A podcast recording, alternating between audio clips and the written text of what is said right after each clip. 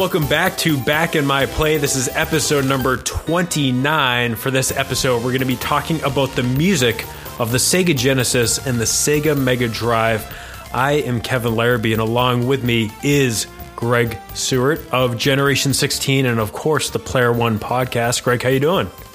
I'm great. Got a chance to talk more about the Genesis, so Absolutely. And Josh is not with us. He's actually like hanging out with Blake Harris in New York, author of Console Wars. I guess he randomly bumped into him in one of the retro game shops in New York on his birthday weekend in New York. So, uh, happy birthday, Josh. I hope you're enjoying that. And again, just a really weird thing to, to bump into Blake. I think Blake Harris is like turning into the Kevin Bacon of the video game world. it's like you can. He's two degrees separated from absolutely everybody now in the video game uh, that has anything to do with video games. Even people who just shop for video games. Like it's great. They know somebody who knows Blake Harris. So. I, am so pumped. Like he's uh, he had a great interview on on Player One as well. If, if people haven't checked that out, uh, you know, make sure you're subscribing to Player One and, and check out the interview uh, that you guys did with him. Just because there's so much to talk about in that book book. Yeah. Um, and you know, I've listened to a couple interviews that he's done, and uh, it's just it's amazing how much knowledge he's soaked up from all this research that he's done. And uh, yeah, Blake, great job, and, and hopefully we'll again be talking to you at some point down the road. But let's let's talk about uh, the Sega Genesis, and we were talking a little bit off the air, and this is kind of a weird topic, not because it's it's abnormal, but because when people say video game music, a lot of the stuff that comes up is, you know, 8 bit music from the Nintendo Entertainment System and the Famicom.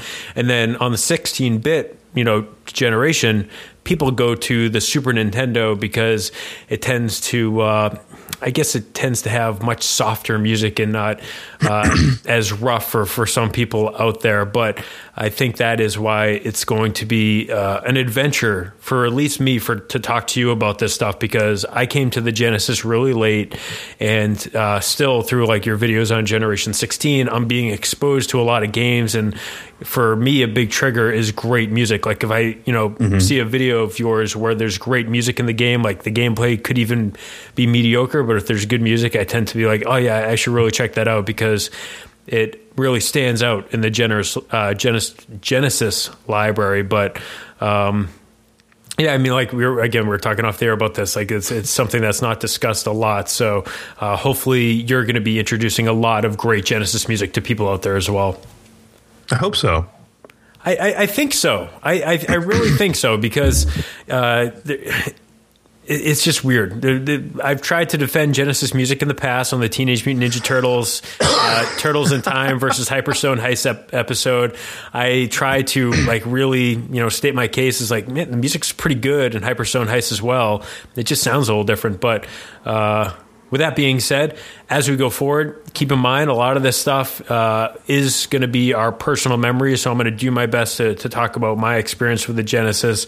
Uh, of course, Greg has much more experience with it, um, along with what he's been doing. And, uh, you know, with, with a lot of this stuff, our, our goal is just to help introduce you to some great music and then also to remind you of great music on the Genesis. So I hope you're buckled in. I hope you're ready to get about a two hour and change podcast and prepare to listen to a lot of music from the Sega Genesis because one of the things that we got for feedback, a ton of people loved the NES music episode. Some people were like, the, for the NES music episode, all they did was play music from the NES. That's what this is going to be because we're going to celebrate it and enjoy it. Um, get your stereo headphones on because that is another selling point of the Sega yes. Genesis. You don't need to worry about doing that fake stereo stuff you did with the NES episode. No, that that, that fake eight bit uh, stereo stuff. But uh, let's take a quick break. We're going to be right back. We're going to be talking about the history and uh, the architecture of the Genesis uh, sound chips and that setup. So stick around. We'll be right back.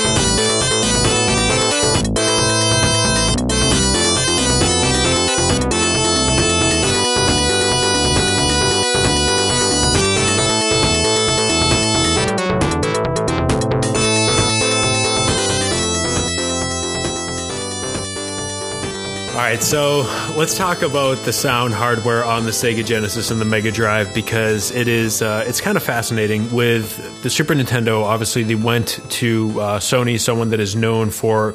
Uh, great music hardware and, and, great stereos and things like that.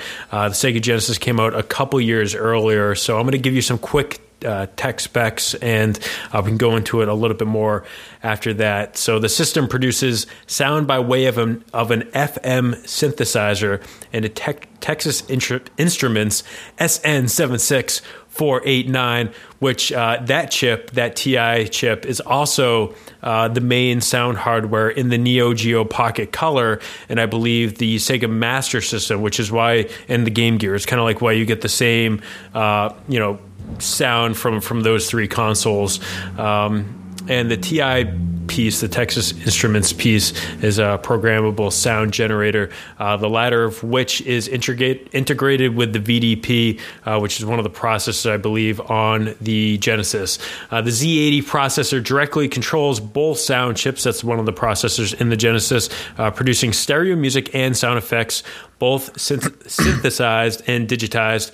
Uh, most revisions of the original system contain a Yamaha YM2612 FM uh, synth chip and a separate YM7101 VDP. These two chips were uh, later integrated into a single custom chip for later versions of the console uh, distributed worldwide. So, this is when we talk about if people want to get the best Genesis experience, they should really try to look for one of those Model 1s because it has the original sound chip. And I guess to cut costs in later versions of the hardware, Sega decided to use that uh, integrated chip uh, like they do for, for other consoles. You know, today they try to like fit as much into as little space as possible so they can cut down costs and then also make a uh, smaller, more attractive console, I guess.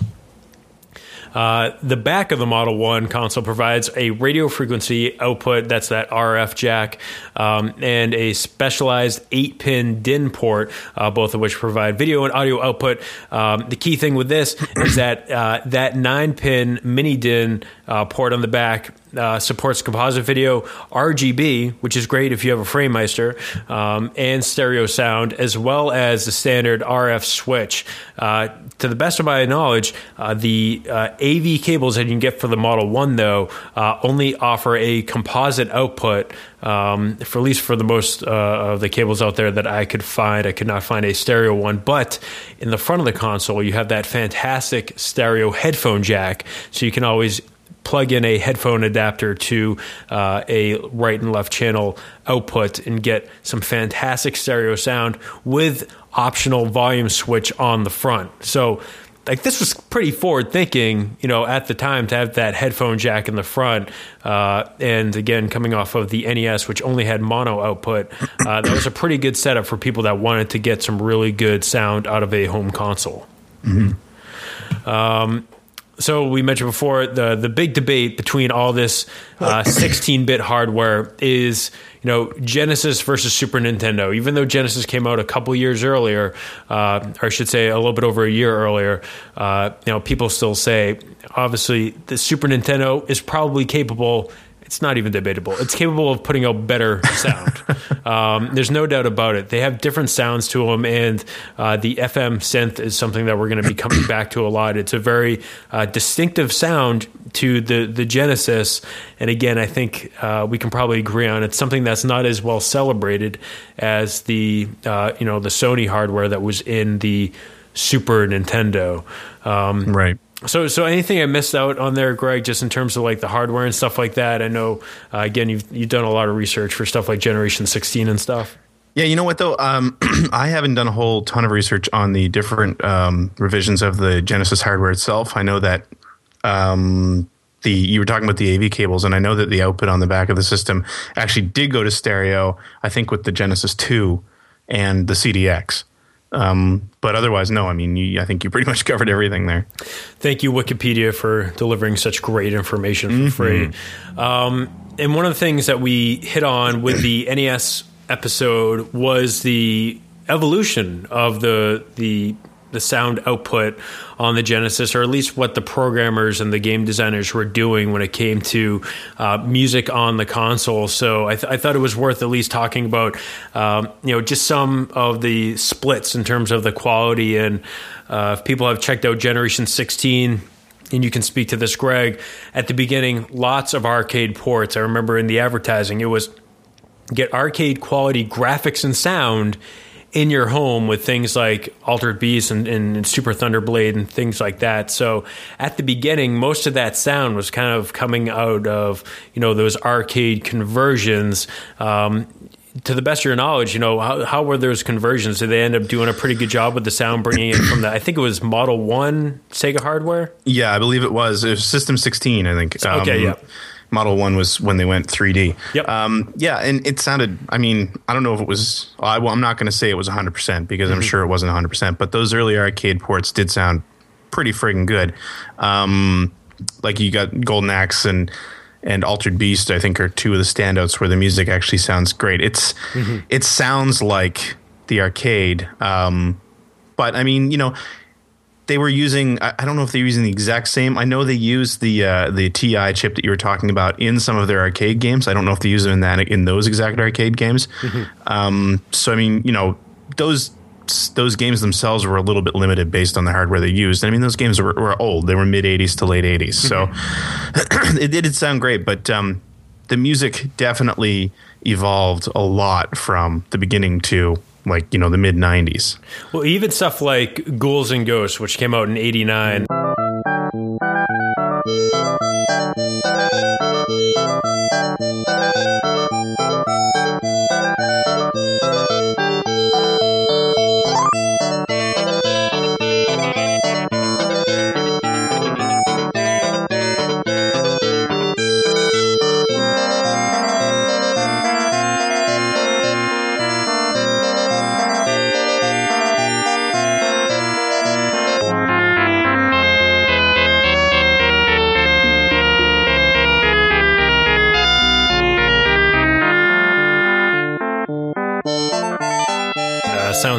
fantastic. And if absolutely, you, if you match it up to the the, the arcade game, and um, you know that's something I tried doing before the show. Is just like I'm, I'm watching a you know a version of Ghouls and Ghosts in MAME, you know, someone playing it on YouTube and then trying to uh, listen to Ghouls and Ghosts on the Genesis, and it's pretty close. Like that was one of those things that uh, I believe uh, I think it was even you that I, I learned this from is that um, Sega did the port uh, for Ghouls and Ghosts and did yes. a kick-ass job. Actually, um, Yuji Naka did the port. oh no way! Okay. Yeah. Very cool fun fact. Um, so again, you got some great sound from that. And for, for me personally, when I was checking out Genesis games at that time, when I had a buddy down the street that got that Altered Beast bundle, you know, it was the ability to get human sounding voice out of uh, a home console where I was used to hearing things like double dribble and like horrible sounding stuff like that. And uh, even with with eSWAT, which is one of the games that is one of my favorite on the console, but I got it probably in like 1995 at a yard sale for two bucks. Um, just hearing the the awesome sound effects from that game, uh, still just got uh, a really great just arcade vibe from it that you, that would just kind of take you back to being in an arcade with games all around you and just hearing those iconic sounds, like those iconic sound effects coming from games, the machines in uh, in and around the arcade.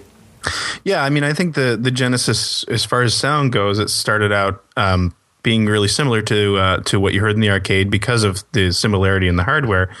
Um, but then it's like as the years went on and the hardware in arcade games got better the the Genesis sound definitely moved away from that. It wasn't this. I don't want to say it was the same quality, but it didn't really keep up. Mm-hmm. Um, but then the thing that I found that changed was the evolution of the original game sound. Like any of the original games on the console, that started to get a lot better. Um, so by the end of it, you know, when you were having games that were built from the ground up for the the Genesis, like Shinobi Three or Gunstar Heroes or something like that, they had a really unique and interesting sound that was light years beyond what you heard early on on the Mega Drive and the Genesis. Um, the other thing that I've I kind of noticed as I was going through this because I went and listened to a lot of old soundtracks for these games. I was I was telling you, you told me to come up with like seven seven tracks, and I think as of yesterday, my my list was at like thirty. Awesome. But um, yeah, but there was kind of this weird uh, downturn on original game soundtracks I find on the Genesis because of Sega of America, because Mm-hmm. um, it seemed like as they got ramped up, which was the like 1990 and on, there was a time when some of their games sounded just downright awful. Yeah. Um, and that's where you, you, made mention on Twitter about the eight four guys calling uh, was it the Genesis sound like a I think symphony of farts or something I, like that. I, I didn't want to attribute it to one person. I can't remember if it was Mark or if it was John or if it was I'm someone say that it was, was on. Mark. Sure, and I, I think it. You know, the it, or might even have been JJ, who I think is the biggest defender of the Genesis because he actually. Uh, that's all I think he he grew up with. But I think the common uh, you know saying is that uh, the Sega Genesis tends to sound like a series of farts. And you know, I mean, that's not fair, but um, I can understand where that that feeling comes from because when you look at the the Genesis was the most popular in North America, um, and a lot of the biggest selling games on it were U.S. games, and there was a time when U.S. games sounded terrible. Mindscape, um, what's up? Like, Yeah, but oh even. Sega, it's like Fantasia.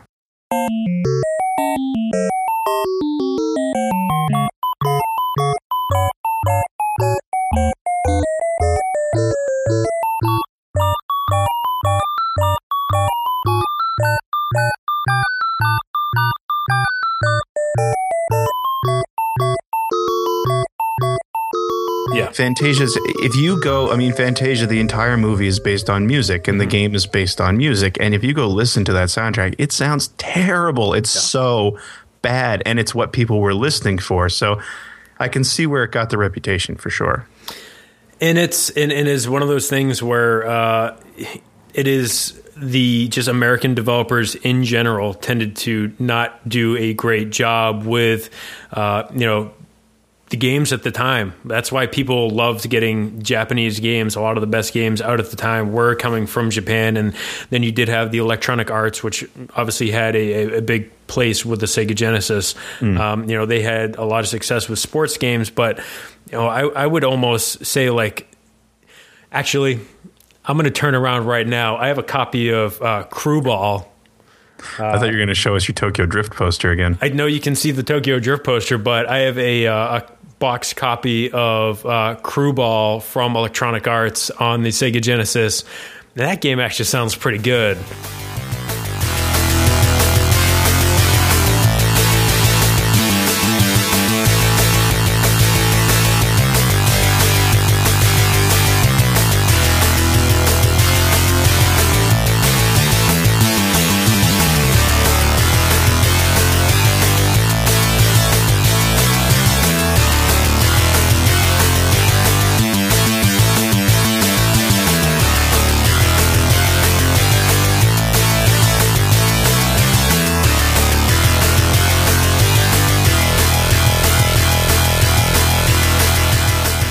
So I guess it was just based on, uh, you know, the developer working on it, obviously, and then the composer. definitely. I mean there's definitely a learning curve there. And and you know that was that was uh, surely a big issue. Um, but th- it got better. The the American developers did get better. And you know you're talking about EA and and their games I thought after a while they started to sound pretty great too. And they had a very unique sound compared to everybody else. So Yeah, it was nothing as bad as like LJN, on the NES with things like again for some reason it's on my shelf Back to the Future, um, where that that that the music in that game is just absolutely atrocious. Um, but there's also games like Outlander from from Mindscape, uh, which literally backs them up when they say that it sounds like a series of farts because that, that the music in that game um, sounds absolutely terrible. And uh, that is also for some reason on my shelf. I think i got it as part of a lot. But um, go if you want to pause for a second i'm not going to put this music in the episode but go look for um, that game outlander for the genesis on youtube and just listen to how terrible that thing sounds um, i apologize if you're listening and you worked on that game uh, some later games that came out or i guess mid-cycle you know i was just throwing some stuff out there but uh, i am very happy that i own i own outrun on like three different consoles but Oh, Outrun. um, I love the the Outrun soundtrack, which um, I'm really close to pulling the trigger. There's a uh, there's ten. There's a ten disc set for Outrun that is available on Amazon Japan for just like 150 bucks. Like Just 150 bucks. and if you think about it, that's such a great value with all that you get 10 di- I think it's actually like 11 discs and uh, you get uh, great outrun uh, soundtracks from like every outrun game that has ever been released up to 2006 with uh, the inclusion of coast to coast i believe on the psp so uh, i think it is worth checking out but the genesis version of outrun uh, still you know, for a game that came out in 1986 in the arcade, doesn't doesn't sound as good as the arcade game, but it's pretty damn close.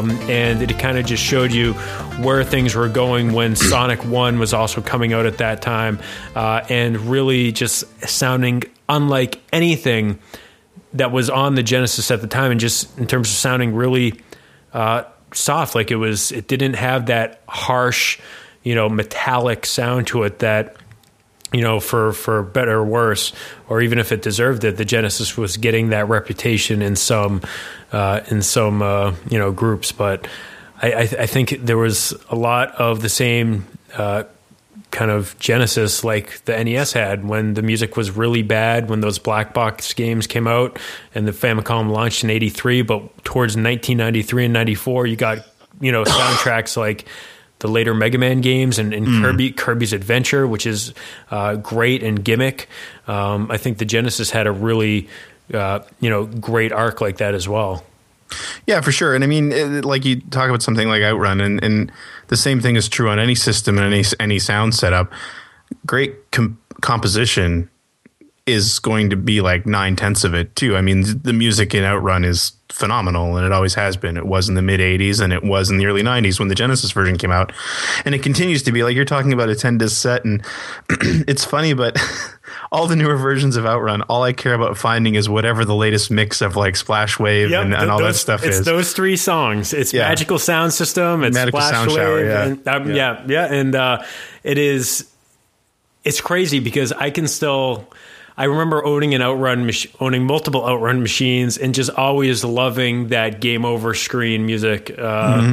which I'm going to throw in right here, just because uh, the Genesis version, of course, um, because you can just hear how soothing and just like you know, I just spent a quarter on this, and I you know I lost after 30 seconds because I didn't know how to turn and shift correctly, but man, the game is giving me some good music, and it's like saying it's all right. You know, you, you did okay, and you probably still got a decent high score. Look at this beautiful sunset. Yeah, look. Oh, it's just a beautiful. Oh, man.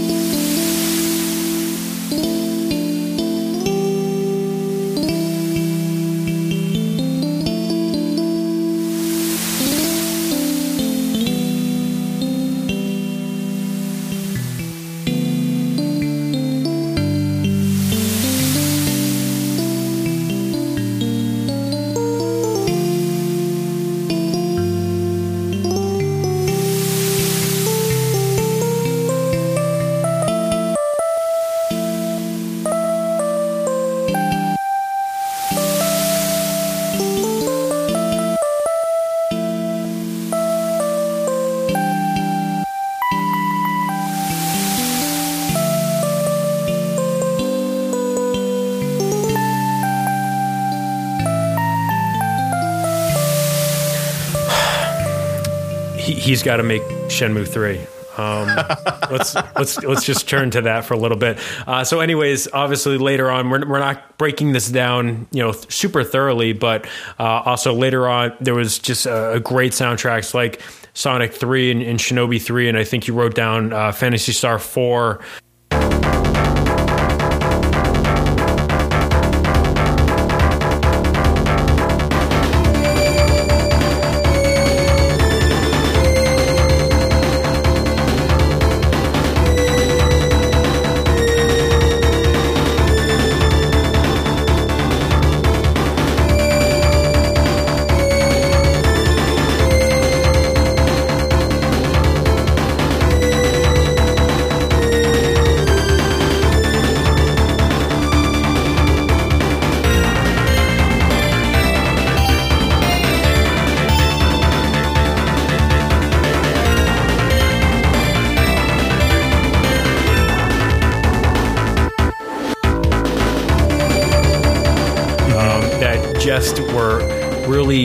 Like you said, people were, were getting to understand the hardware and they knew how to really, you know, get the sound that they wanted out of it and to make fantastic music. Yeah, exactly. And and like I say, you you, you I mean the, the, the Phantasy Star soundtracks are a great uh, sort of a great measure of where the system started and where it went because Phantasy Star 2 was one of the earliest games on the Mega Drive. I think mm-hmm. it came out in uh, mid 89 or something like that. Um, and then Phantasy Star 4 was what, 93, 94, somewhere in there. So, yeah, I'm asking you, and you're just shrugging yeah. your shoulders. but it sounds, uh, it's all good, but it sounds totally different. And like Phantasy Star 2, good composition, but it's, it's kind of, you know, very beep and boop and mm-hmm. really high pitched um, and then Phantasy Star 4 just feels way more complete. The sound just is way more complete. I'm a big fan of staying on track with these episodes, but for for someone that did not ever you know get that deep into the Genesis library back then, uh, Phantasy Star two through four. If you have access to those, whether it be on Sonic's Ultimate Genesis Collection or you know the eight other you know eight thousand other ways to play those games, um, are those still worth going back to? Are those definitely like up there in terms of RPG experiences? Phantasy Star Four definitely is. That okay. game has really stood the test of time. Is it like Final um, Fantasy where you don't have to play every one? Absolutely. Okay. Yeah, cool. I mean, the Phantasy Star games are definitely more connected than the Final Fantasy games have ever been. I mean, gotcha. they generally all uh, sort of reach back to Phantasy Star One, but it's okay. like the, the, the the time span is like thousands of years. So you know, you'll see. I think in Phantasy Star Two, there were a couple characters that were actually in Phantasy Star One, but other than that, I think you didn't see any more characters. And Phantasy Star Three was kind of a side story mm-hmm. as well. Um, two is hard to play nowadays. Uh, it's it's a grind. It's a really like it'll tear you up kind of grind. Mm-hmm. And three was always a little bit weak anyway. Uh, had a very cool premise, uh, the whole generations thing. So you could end up with like I think six different endings, six different wow. totally different quests at the end. Okay. Um, so it was kind of cool to play it for that. But Phantasy Star Four definitely stands test of time. It stands up. Okay, I'll add it to the list of the other 800 games that I yeah. am going to get to playing by the time we get to that summit. You and I are gonna, both going to be retired and playing Genesis games. That's the goal. I'm going to cash out early and just yeah. uh, you know find a cabin with some high speed internet. Uh, you know enough power to power CRT and a couple consoles and a refrigerator full of Mexican Coca Cola. There you go. Um, all right, so let's take a quick break. We're going to be right back and talking about uh, specific developers and composers with uh, sounds that were really specific to them. So stick around, we'll be right back.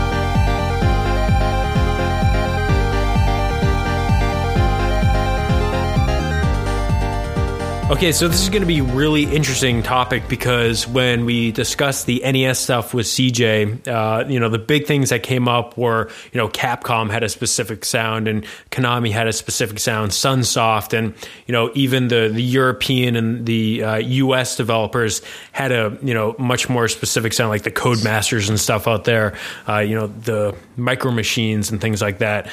Um, and I think from just you know, again we're not this isn't an, an encyclopedia. We're not going to cover all the bases. We're just going to uh, talk about some of the standouts. But um, to me like only two people really came to mind and that was uh, tommy tallarico because his name comes up all the time and Yeah. he's still associated with uh, video games uh, live and things like that.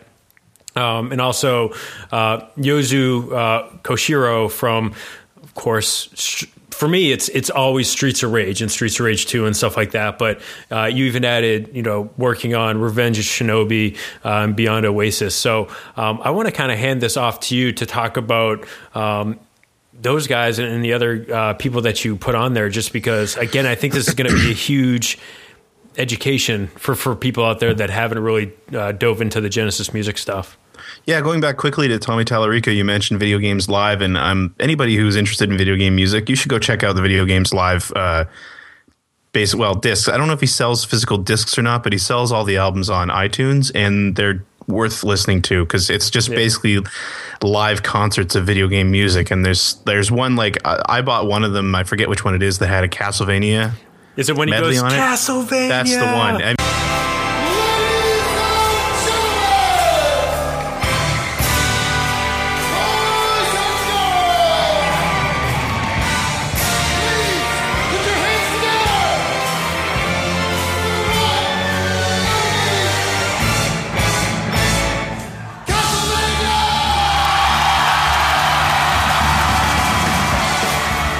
mean, he gets you so pumped up with his intro, but the the music is unbelievable. Yeah. It's so well done.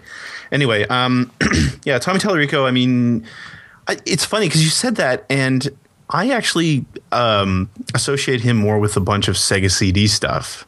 Interesting. Um, like, so, yeah. like what? Like what? Well, like the Terminator on Sega CD. Oh, that's right. He did. Um, And, you know, I mean, he also did a lot of the Virgin stuff. I think he did Global Gladiators, um, Mm-hmm. Lion King, and all like a lot of the Disney stuff. Yeah.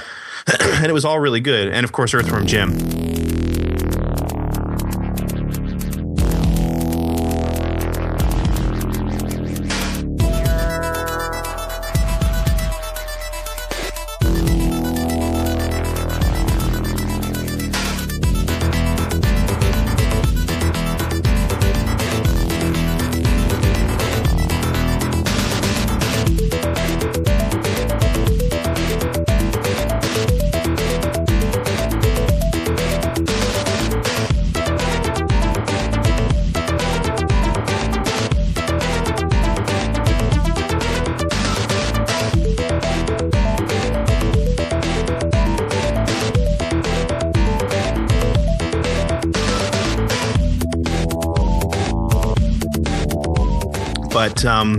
Think probably yeah, his strongest soundtrack on the Genesis for me was Earthworm Jim. Um, but again, then the special edition came out on Sega CD, and you got to hear it all Red Book audio, and it sounds that much better. So Cool. But he's he still did a really good job with it, and he also came up, I think, with a bunch of his whole system that he used for creating music on the Genesis was different than a lot of other people. I think he ended up finding new ways to use voice on there, something with the extra channel that was on there. I, I read this somewhere once, but I think Global Gladiators is a really good example of it. There's a lot of extra voice work in that game. Um, Yuzo Koshiro is like a god. He he, he made the Genesis sound better than I think anyone ever expected it to. Um, and Revenge of Shinobi was the first game that he actually ever did, and you can totally hear it.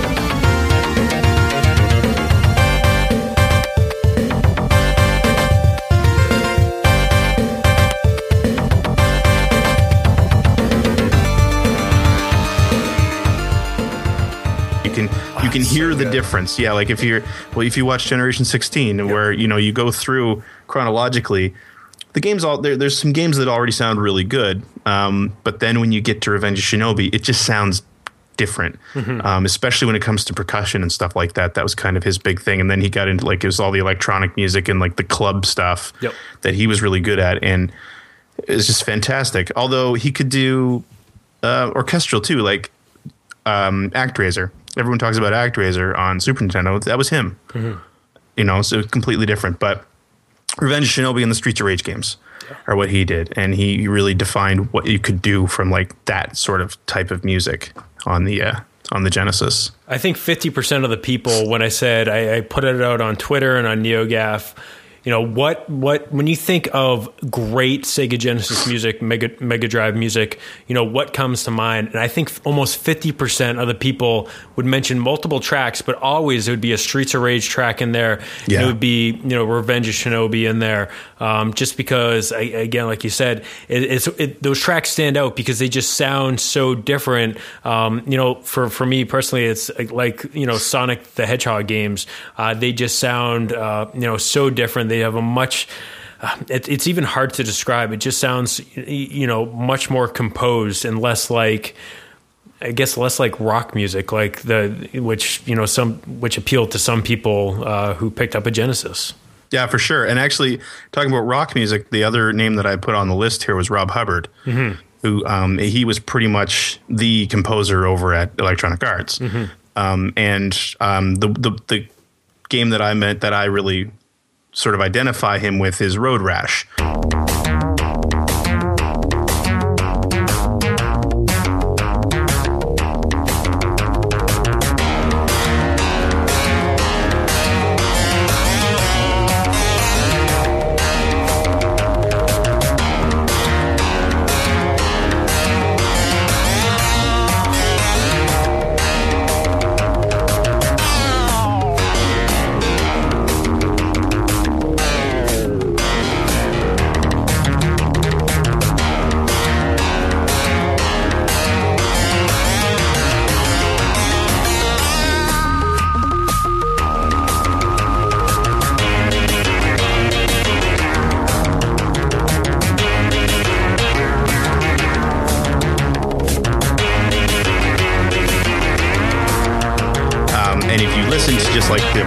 The title track of Road Rash, it's very hard rock.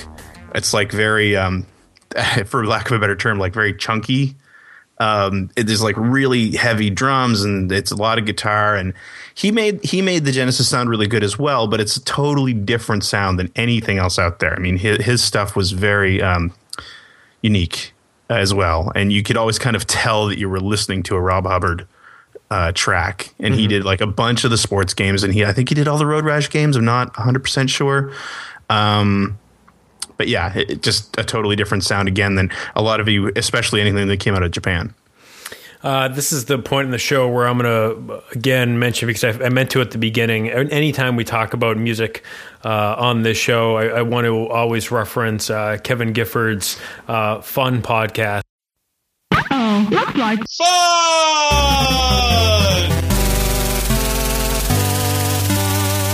It's where he did uh, about six episodes of just fantastic, weird episodes of great music uh, from you know all kinds of consoles, um, and even some great stuff from uh, PCs. So if you uh, want to learn some more about the evolution of video game music, uh, that would be uh, a place you should go to.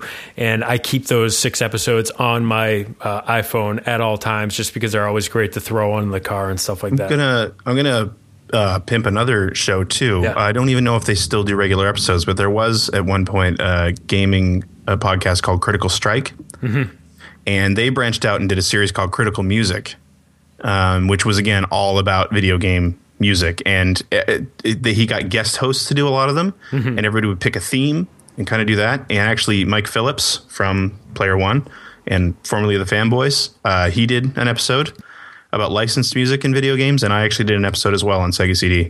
So Critical Strike and the actual subseries is called Critical Music. Definitely go check it out because there were some really good episodes of that as well.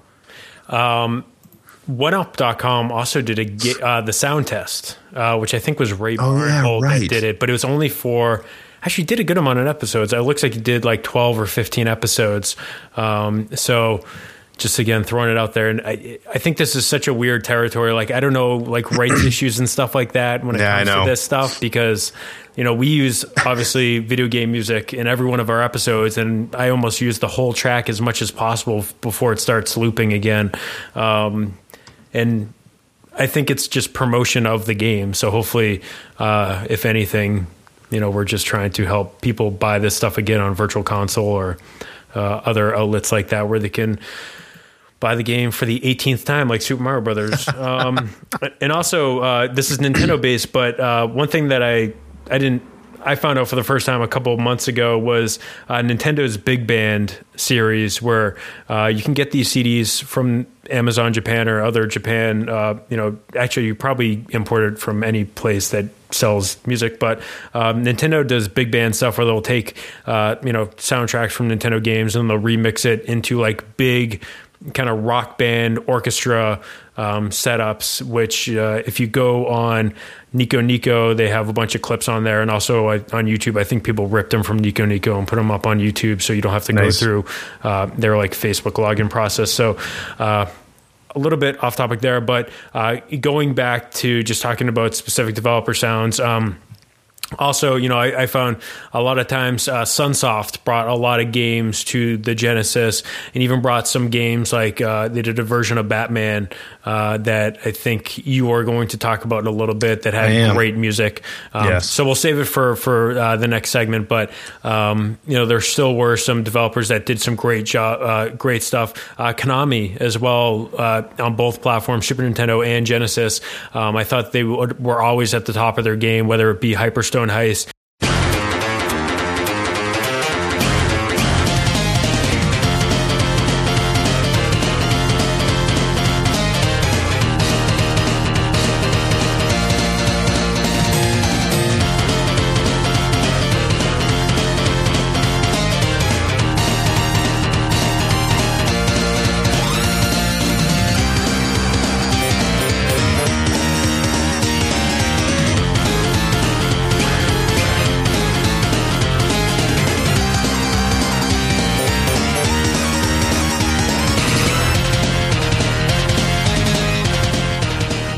even Sunset Riders sounds okay. It's nowhere near, uh, you know, the great soundtrack of the Super Nintendo version, uh, but also uh, Contra Hardcore.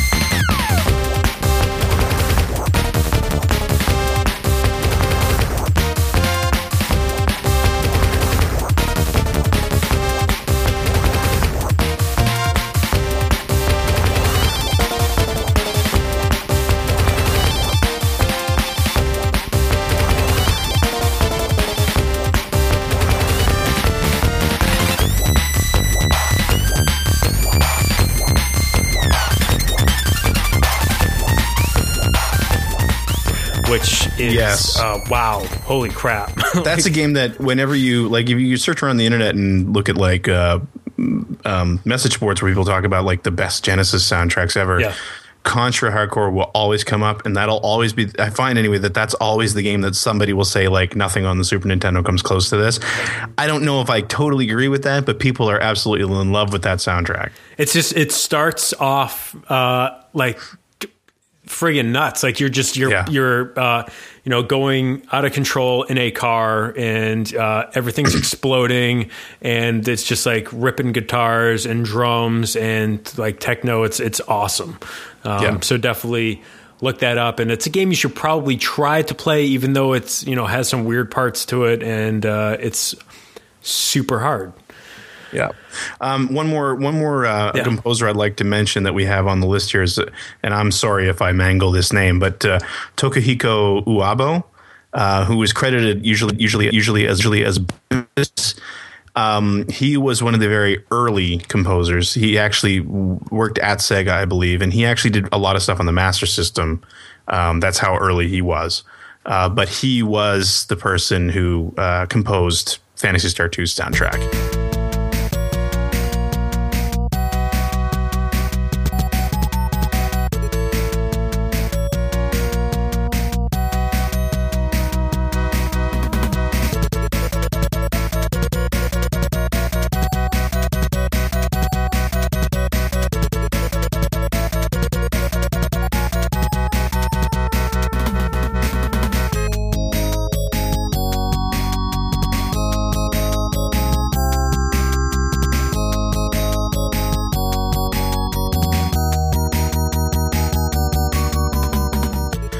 Believe also Phantasy Star 3 And he was in. If you go look him up on on Wikipedia, I mean, he's in, he's been involved in so many Sega games. Um, so, if you liked any soundtracks early on in the Genesis library or during the ma- uh, on the Master System library, chances are some, if not all of it, is his music.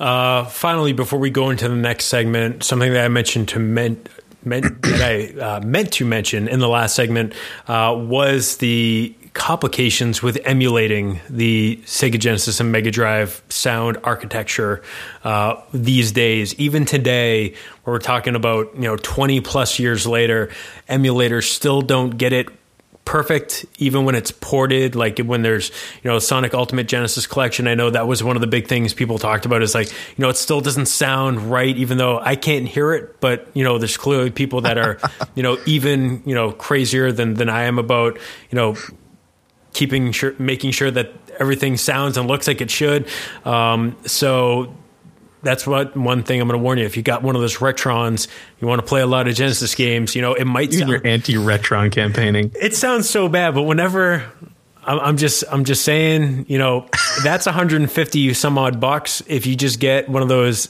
uh, XRGB FrameMeisters for like a little bit over three, get a couple cables. It's an investment that you can hand down to your children, and they'll be able to play your video games. And that Android hardware is probably going to expire, uh, judging by how it sounds like anytime someone takes a game out of the console, it sounds like it's going to snap in half. Um, but like I said, I hope that would be great if people could get a good piece of hardware out there and hopefully they can update the firmware or uh, I don't know, whatever. Um, so that's that. Let's take a quick break. We're going to be right back with uh, you know the songs that we grew up with, uh, the memories that we have of Sega Genesis video game music, as well as the third chair, which is going to be you guys out there, the audience. I polled the audience, and we got a lot of great submissions from people out there and their personal stories with some music. Uh, so. If you haven't heard too much Genesis music already, uh, it's just going to get that much crazier when we come back. So stick around.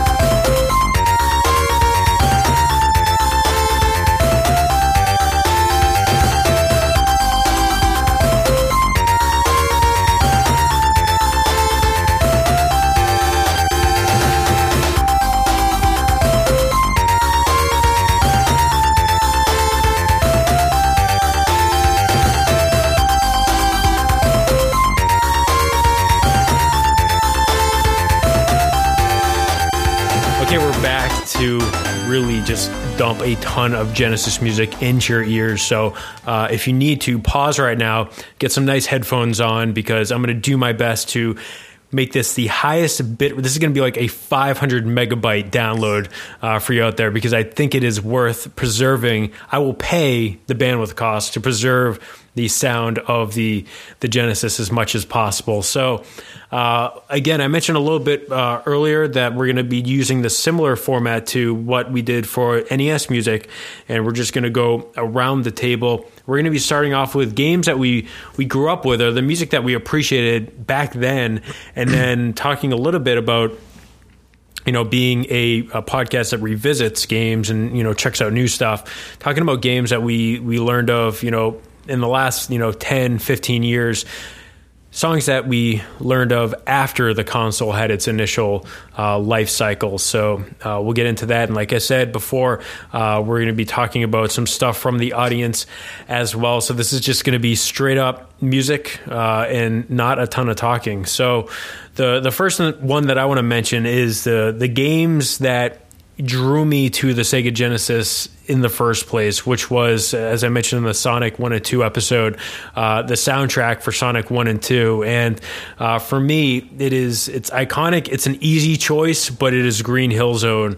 uh, on Sonic 1 just because I think that is a uh, is just a huge standout when it comes to music on the Genesis. And if I think if almost anyone hears that song, uh, if they touched video games in their life, they could probably pinpoint it to the the game that it is associated with. So um, it's definitely going to be Green Hill Zone uh, for me, just because, like I said, I was on the sidelines. I had a Super Nintendo. I was like, I don't need a Genesis until I saw Sonic One.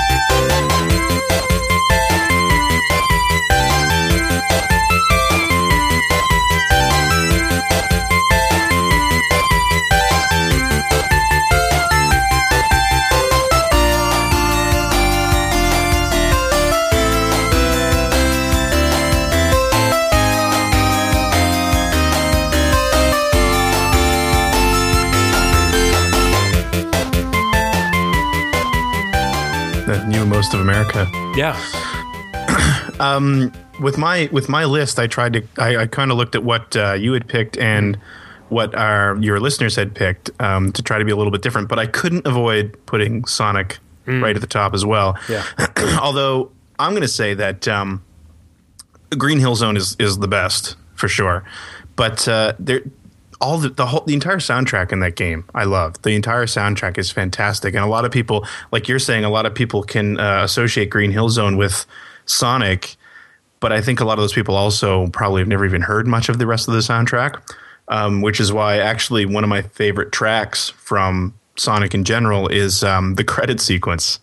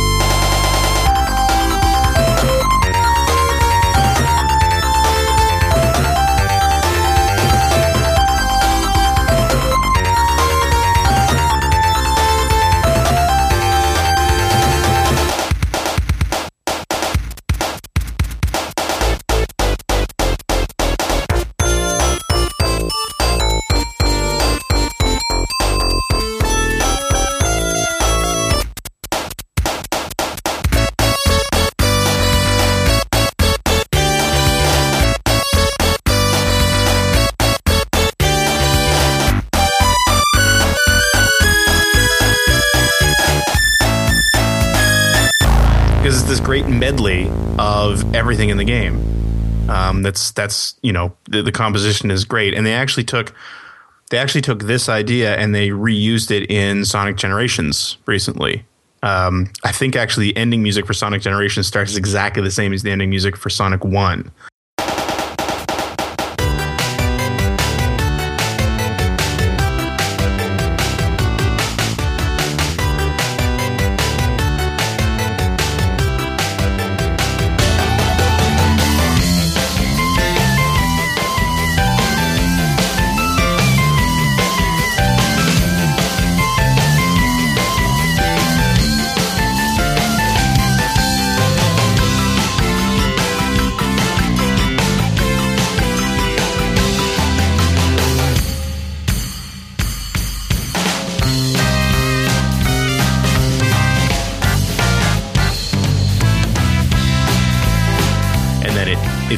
A a bunch of tracks from the last 20 years.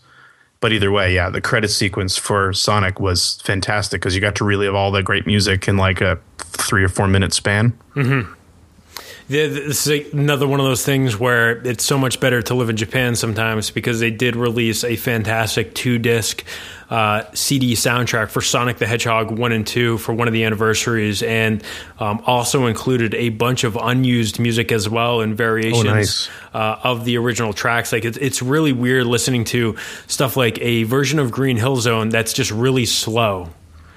And uh, I think what they just decided is like, yeah, Sonic is fast, so we should probably speed this track up a little bit.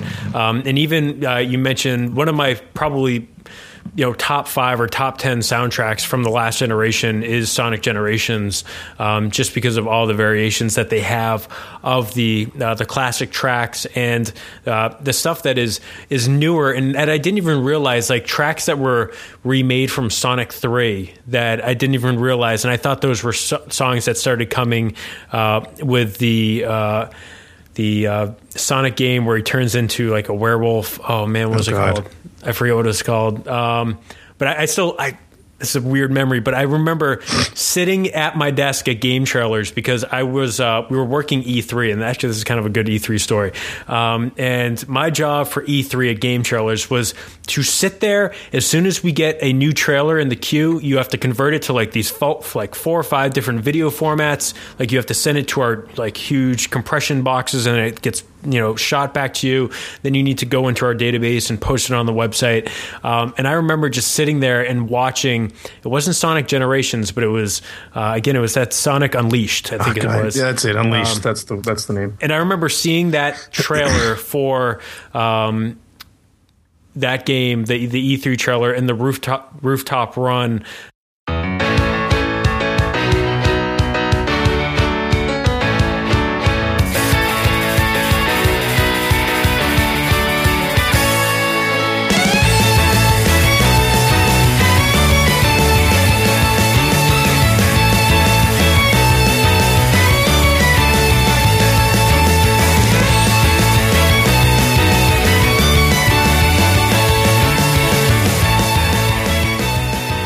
Song and uh, just blew my mind. Like I, I was like, th- I was telling everyone in the office, like, man, they're gonna make a good Sonic game again, and they they got close. They got really close, and then they obviously. Uh, in my mind, I think you'll agree that they hit a home run with Sonic Generations. Oh God, yeah, when it, when it came to just finding the right balance between the two. Yeah. Uh, for the audience, uh, we're going to be going to, uh, I think it's at SPRSK. I think it's Sporsk. Um, I think that's JJ from Oh yeah, yeah. from A4 Play. That's awesome. Um, he says Shining Force 2, the soundtrack from. I asked him what's his favorite soundtrack. He said Shining Force 2. And then immediately I'm like, well, maybe I like Landstalker a little more. Uh, he said Climax made the best stuff on the Genesis.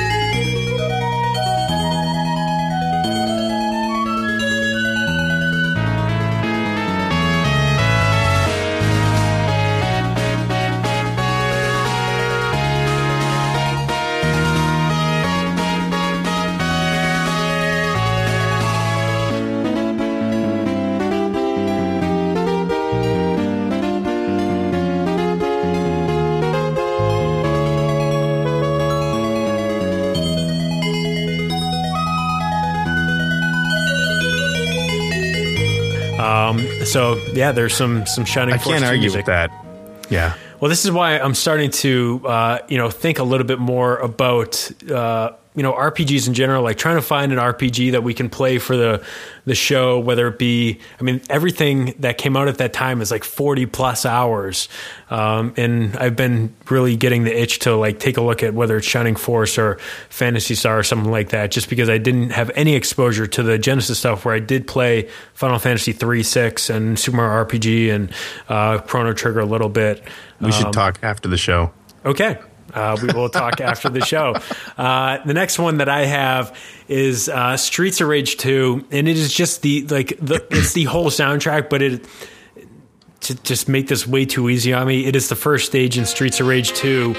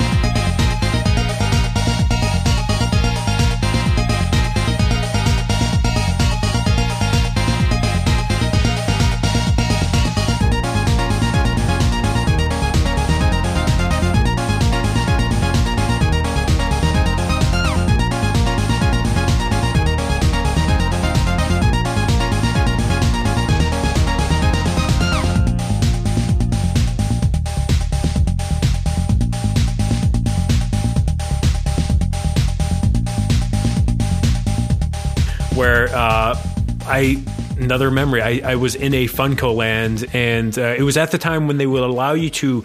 They had these sta- stations where you could try out games before you bought them. Like think about like. th- a really good GameStop where people were actually nice to you and they would let you just hang out there and play games. And I would just hang out there while my dad would sit in the car reading his Sports Illustrated or something like that. I would be like testing out eight Genesis games to see what, uh, you know, if I could one day, you know, pick up a game or if I could get enough money to to pull together for a used Genesis game. And that's when I saw Streets of Rage 2 and it was like under $15, so I was able to convince my dad to bump oh up that God. normal weekly allowance of $10. Like every Saturday I'd get $10 to just anything you want. You can you have $10 for anything. And I was able to bump it up and get Streets of Rage 2 with a sick I, I still remember this so vividly. Like FuncoLand even had these special sleeves for like Genesis games, so they would be as tall as NES games, so it would fit in their shelves and stuff like that. Um, these this these are the memories that I'm going to hold on to forever. Where I'm bl- probably going to forget my kid's birthday and stuff like that, but I'll still remember getting that blue FuncoLand sleeve with my Streets of Rage 2, and then asking the guy, actually, I have like five other games at home. Can I have extra sleeves? And he gave me extra sleeves for my games um, at home. But uh, that was that was it for me. One of the things I loved about uh, just to go off topic here a little bit because I know when you I, you love when that happens. Um, FuncoLand. I was so glad that I I only discovered FuncoLand in like the year 2000 because that was when I moved to Chicago to work at uh, EGM and there was a FuncoLand basically between where I lived and EGM and I spent so much money. Pretty much my entire cartridge collection right now is from that like two or three years I lived near that FuncoLand because I just I go in there like every other week and just spend a ton of money on like look at the cartridges and have. Even even sort of a vague memory of liking that game once. And it's like, oh, it's only five bucks. And grab it and take it home. So anyway, um, my second game actually talking about Climax, uh, is, is from the first Climax game on the Genesis, which was Shining in the Darkness, which is the one nobody really remembers, I find. Um, it was a dungeon crawler, which I hate dungeon crawlers. Absolutely love this game. Um, and I kind of I put two tracks on the list here, but I'm going to have to go with the tavern music, even though it's kind of a short loop.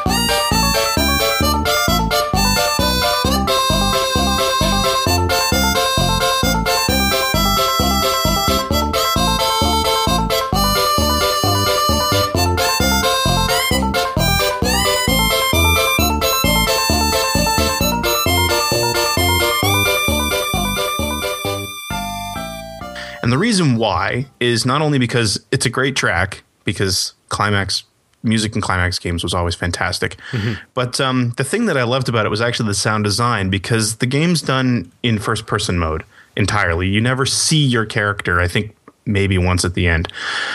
and after you finish in the castle for the first time, you go to the map screen. You get to choose from the castle, the dungeon, and the town. And when you first go into the town, you can hear the music coming from the tavern, but it's really low. And the way that the interface works is that you're standing in the center of town and you're you're pivoting around. Mm-hmm. And as you pivot the camera and get closer to the entrance to the tavern, the music gets louder and louder and louder That's super cool. it was so cool. I mean, we're talking like 1991 or something here, but it was just it was such a cool. Wow, this is awesome! I never Like sound positioning in a game, like It was, used to always exactly. be just one level, no matter where you were. Exactly. So you're you're pivoting around and you're going past like all the stalls where you buy weapons and armor and everything, and you get to the tavern and you're looking. You can see in the door. And the music's getting louder, and then of course you hit the button to go in, and then the music is full volume.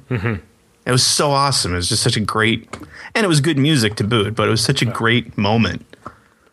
For uh, the audience pick, we got lots of Shinobi Three, which uh, from Fantastic soundtrack. well, it's weird. I, I I thought I always remember people like when they say Shinobi Three, like that's the bad one.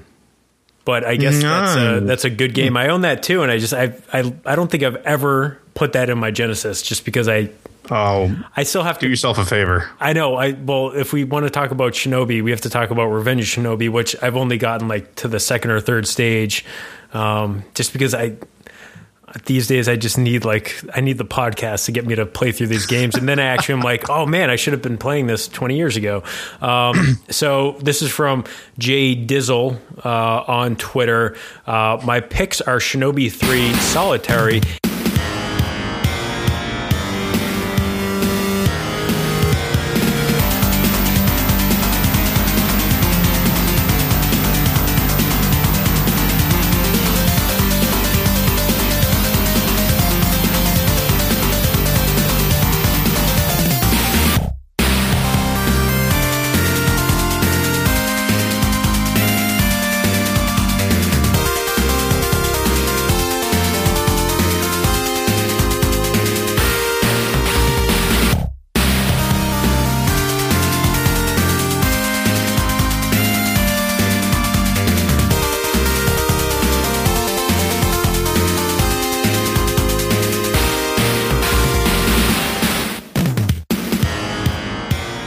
Outrun Splash Wave. Uh, there's tons of awesome Genesis music. And since we probably played a ton of Outrun already, uh, we will play some tracks from Shinobi 3. And then also just to, to let Deepai jump in uh, early, uh, Shinobi 3 is possibly the best 2D action game ever. Opening theme gets you ready to shuriken everything.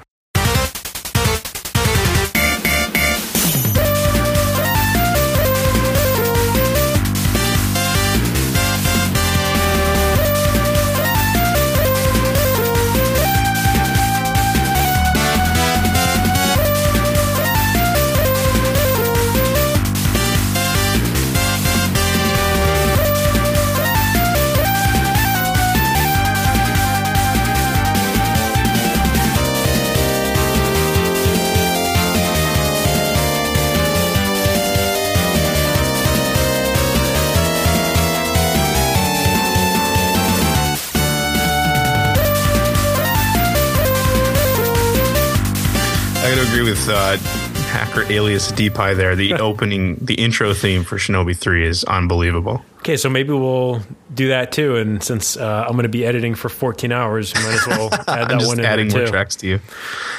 So, uh, you know, for, for me, I, I mentioned it before, but um, eSWAT.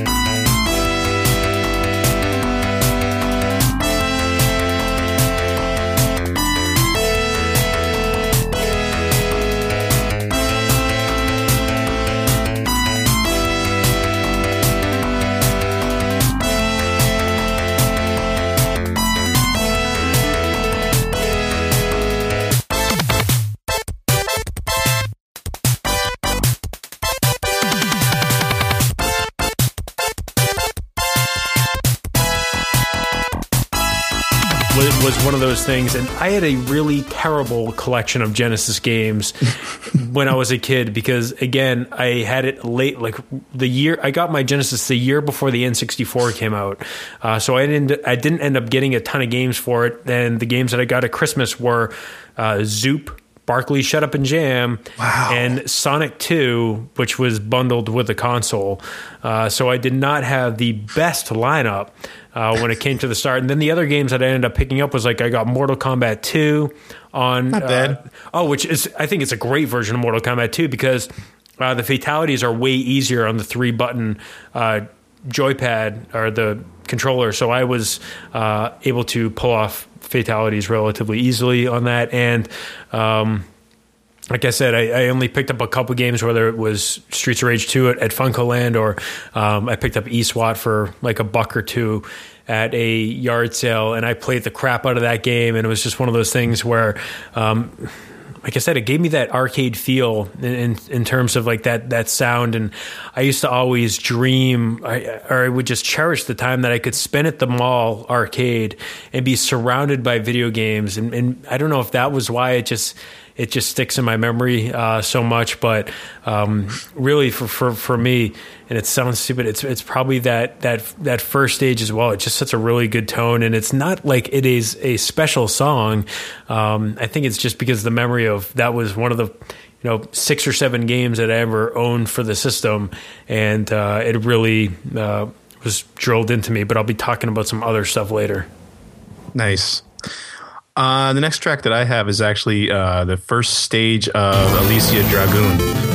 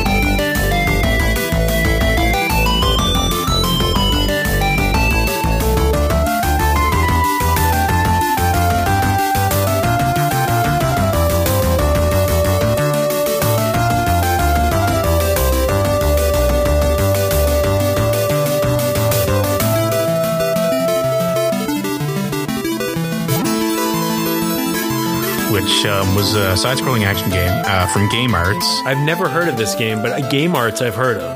I think a lot of people have not heard of this game, but it's one of those games that Sega of America actually brought here, and you kind of you looked at it and you're like, okay, really? Like that doesn't? How does that fit this market? Like, but yeah, I think it was the fir- I think it was the first American release, the first Game Arts game that came to the U.S. Wow. on the Genesis. Um, it wasn't. I don't believe it was the first game they did, and it was actually a collaboration with uh, the animation studio Gainax or Gain, I think it's Gainax, Gainax maybe, but um, anybody like anime fans, manga fans probably know that name. Um, but it's basically a side-scrolling action game um, where you had uh, familiars that followed you around, and you could actually level them up, and um, you attacked using uh, like a sort of a homing lightning attack.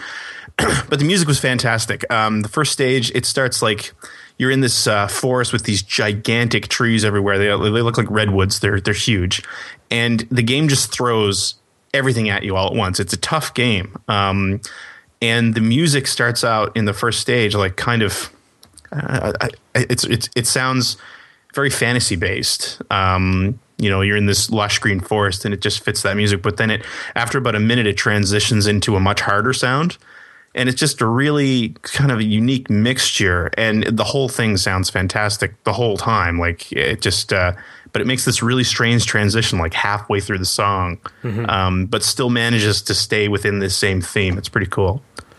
Uh, to to continue on with our uh, listener submissions, uh, this is was nice right before the the podcast. That's when I asked JJ because he is the the Genesis defender on A four, um, and this ended up blowing up. I just looked at my Twitter thing and it blew up into a big conversation between uh, Nintendad. Says, what about Shining Force three? How do you feel that compares to the rest of the series?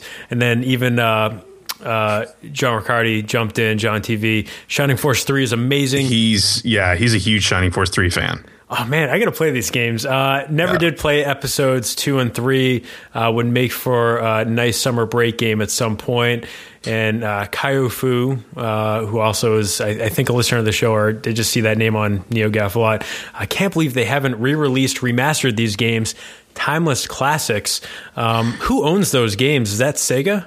The Shining Force game? Yeah, and I mean the the Shining Force. You're talking about Shining Force three, and what's one of the greatest tragedies of the Saturn being cut short here in the U.S. and Canada because Shining Force three was released in three separate chapters, so it's actually three separate games, Ah, and only the first one was ever released here. Oh, that's terrible. It was one of the last. Yeah, it was one of the last games released in the U.S. So and did they ever two and do- three?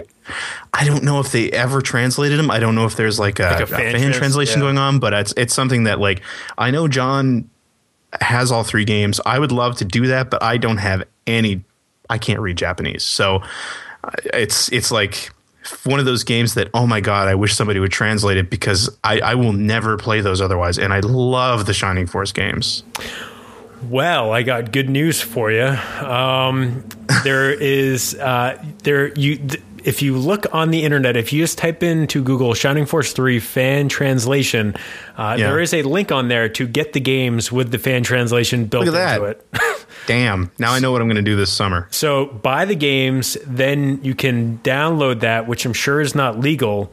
Um, but as long as you bought the games, like with the you know Final Fantasy Type Zero, that's a big thing uh, with their fan translation. I, I guess as long as you own the games, all you're getting is text. Um, So how how does that work? Do you, you can play it on the original hardware? I think someone translated the game, then remade the ISOs. Ooh, is what I'm looking at right now. So um, you might need to figure out a way to play that. But uh, from looking at the page that I'm looking at right now, um, that might be the best way to do it. Unless, that tells you how long it's been since I've checked anything like that. yeah, well, uh, you got a buddy at Sega, Ethan Einhorn. Uh, maybe he can pull some strings and get that game back on. Put it on like a disc. Do what Square does and just charge sixty dollars for each one of the games and uh, make a lot of money off it and make your fans take it anyways. Um, That up.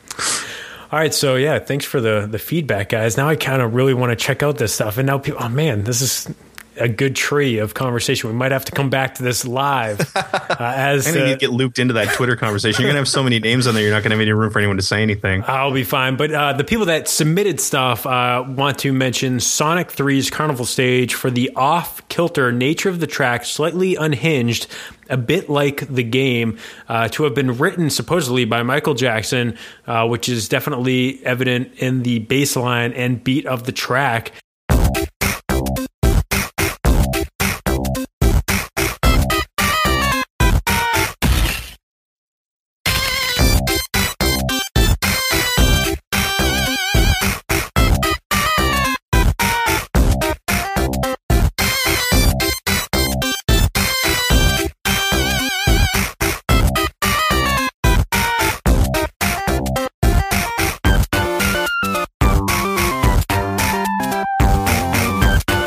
From uh, Reg McFly on uh, Twitter, Reg McFly, who uh, big fan of the show. I think both shows, uh, this and uh, Player One.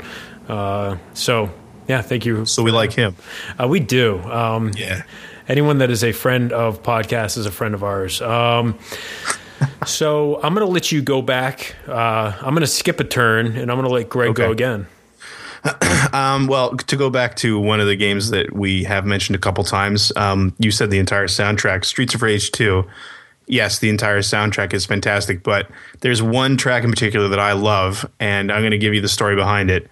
Um, so, when Streets of Rage 2 was out, um, I, my best friend in the world was um, I don't know if he's manager. He was like the manager anyway of of one of the best rental stores around here. It was one of the only places that actually rented Genesis games and uh, Sega CD games actually.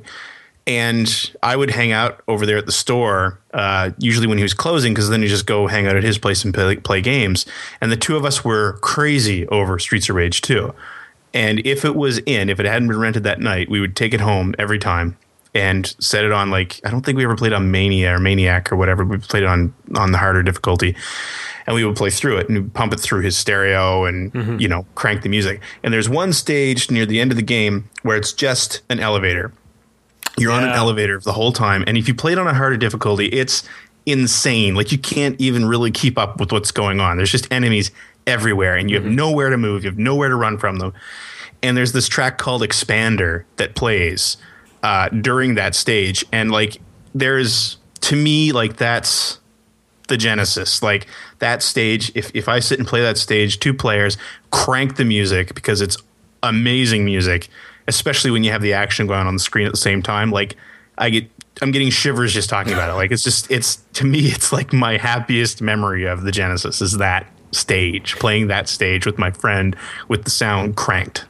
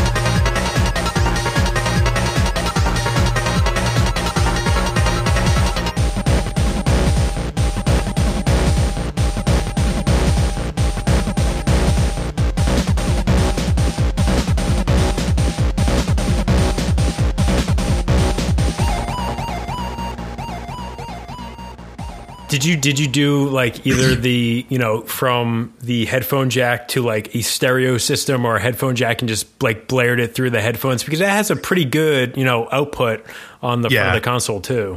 no i think he had it i think he had it running through a stereo i think at that time we would have also had like the sega cd hooked up and everything so you had like So you the, have to. the patch cable and everything yeah Yeah. Yeah, we were both Sega nuts. We had Sega CDs, we had 32Xs, we had the whole works. So Again on Twitter, people brought up the Sega CD and stuff like that. Uh, that is not something we're going to hit on uh, this episode. If there's demand for it, uh, we can do it uh, I'll down demand the it. road. Yeah.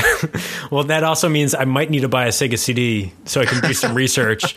Um, and you know, I'm already worried about my PC Engine Duo R surviving for the next couple of years. But if I can find someone that replaces the lens inside of Sega CDs, or like I can't, man, dropping like two hundred plus dollars on a CDX. Um, I don't know for what it's worth, my CDX worked right out of the box. I hadn't touched it in years until this last week, and it That's an awesome piece of hardware. That is, Oh, it's beautiful system. I'm really jealous uh, of that one. Um, all right, so let's go to uh, another pick from the audience. This Streets of Rage three, which uh, is is one of those games where I, I think people don't remember it as fondly as the other two, one and two. No. Um, first off, you cannot call in a special attack, which is like shooting a rocket launcher um, from 100 yards away. You couldn't do that on Streets of Rage 2. Either. I know. I, that's, that's yeah. a bummer. Like, I, I, I don't know. Uh, so, uh, I think it's Bador SNK, big SNK fan, another big fan of the show.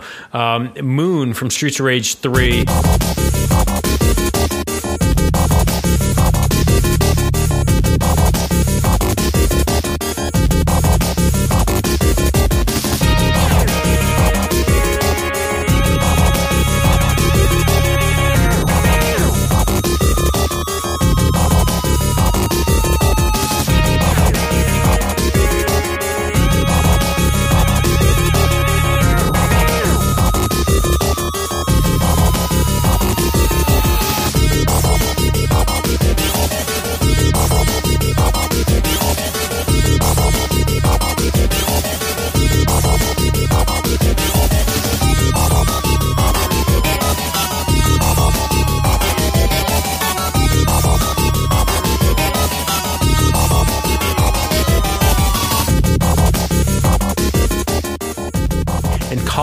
Calling from Castlevania Bloodline. So we'll probably end up using uh, both those in there.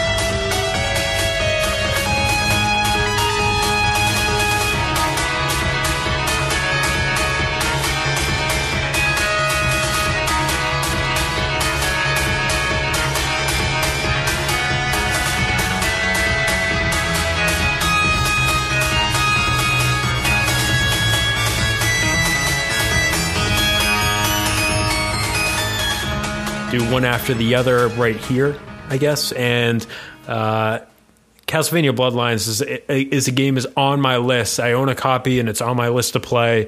Um, but Konami pushing the hardware. Um, you know, with Castlevania Bloodlines, I hear a lot of great stuff about that soundtrack. I listened to one of your recent episodes with about Symphony of the Night, which great episode by the way. That's one of like my favorite games of all time.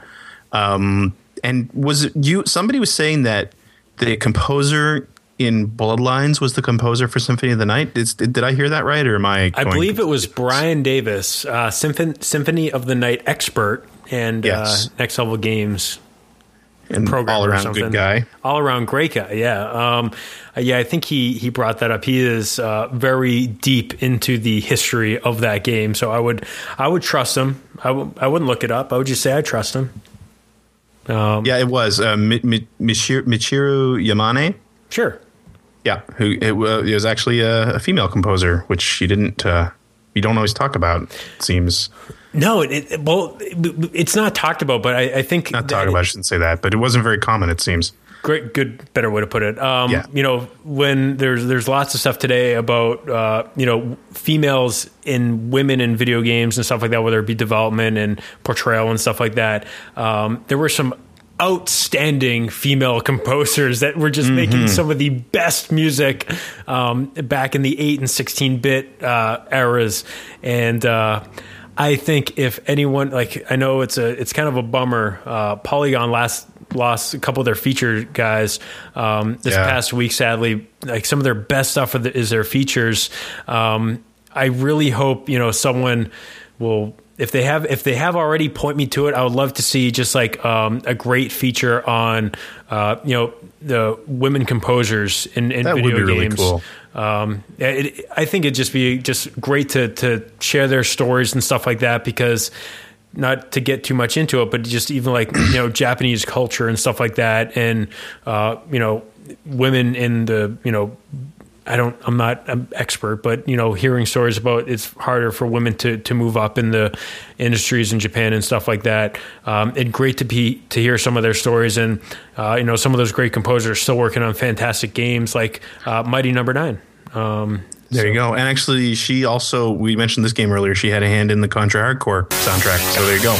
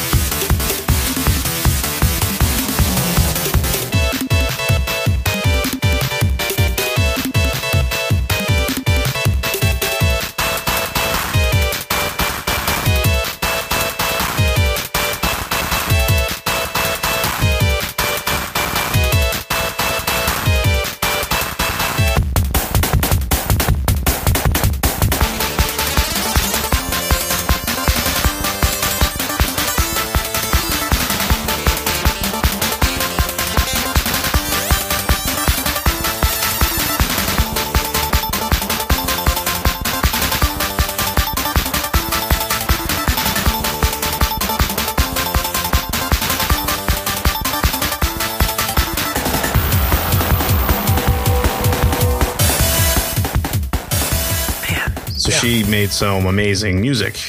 somebody if if if probably if you're over in Japan, you gotta you gotta make this feature um, and do some interviews and stuff like that.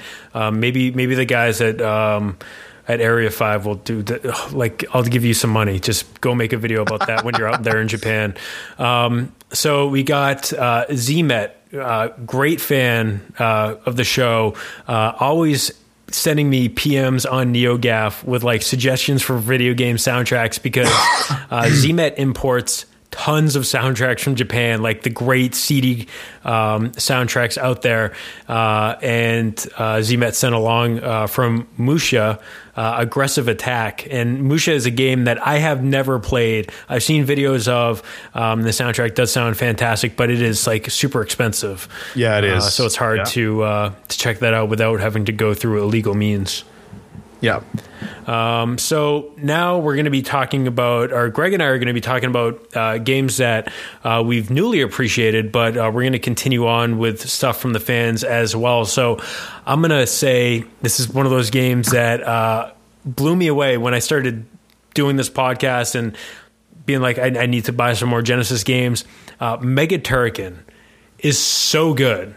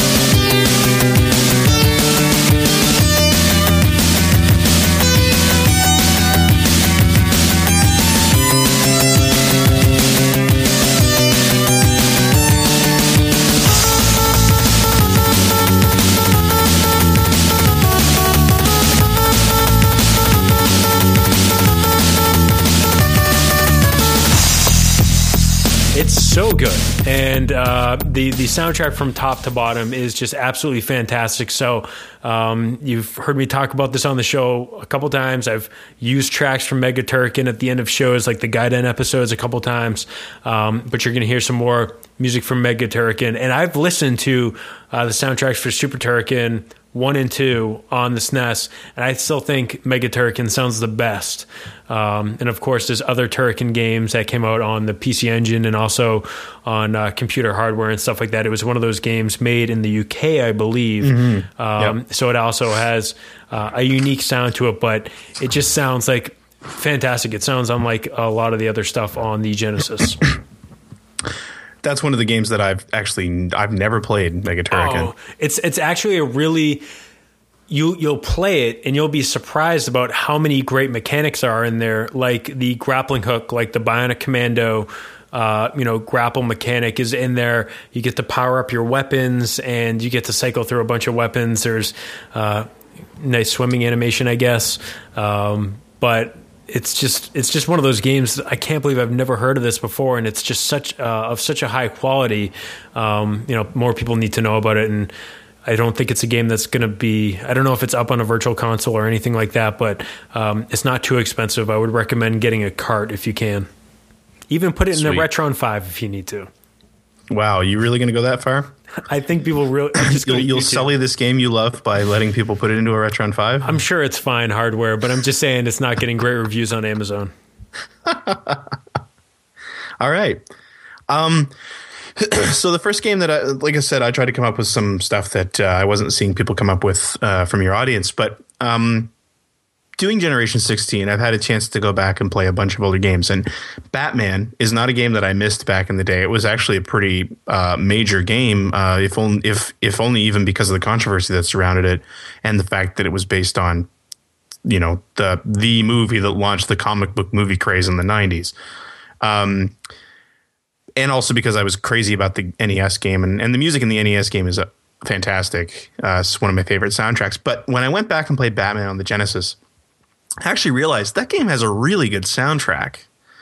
Um, and probably my favorite one is uh, what the music that plays during the Axis Chemical Factory level, um, where you actually get to knock uh, Jack Napier into the acid at the end of the level.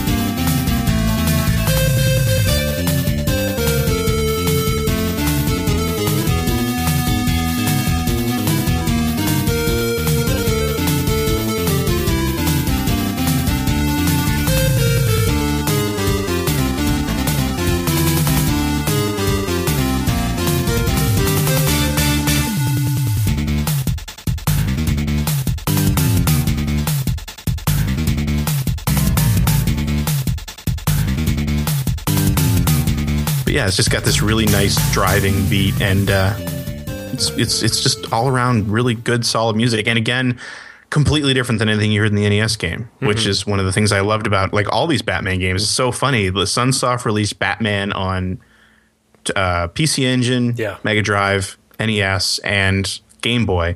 And all four of them are completely different games, Mm-hmm. and all four of them have completely different soundtracks. The the PC And they're all Engine game too is like a it's like a stealth game. Yeah, it's like a puzzle game almost. It's an overhead like puzzle stealth. Um, yeah.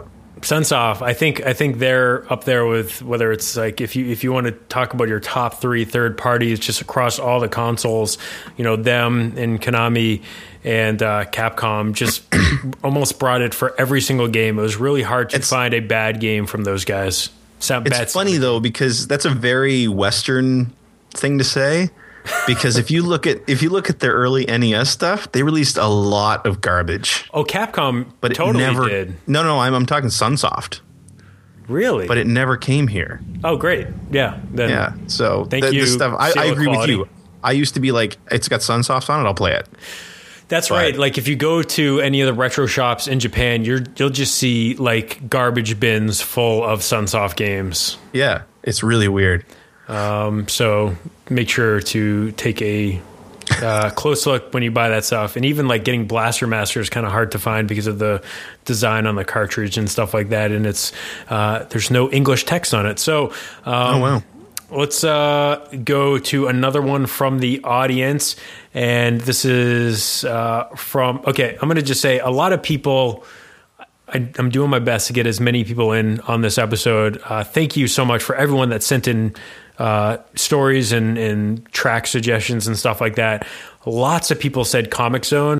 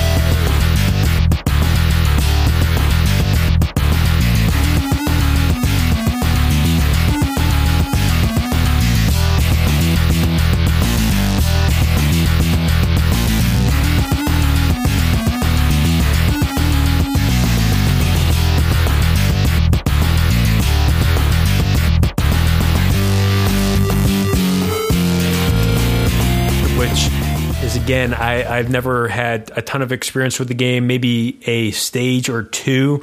Um, but it's sitting on that Sonic's Ultimate Genesis collection, so I should probably uh, go back to it at some point. Um, and also, Toe Jam and Earl.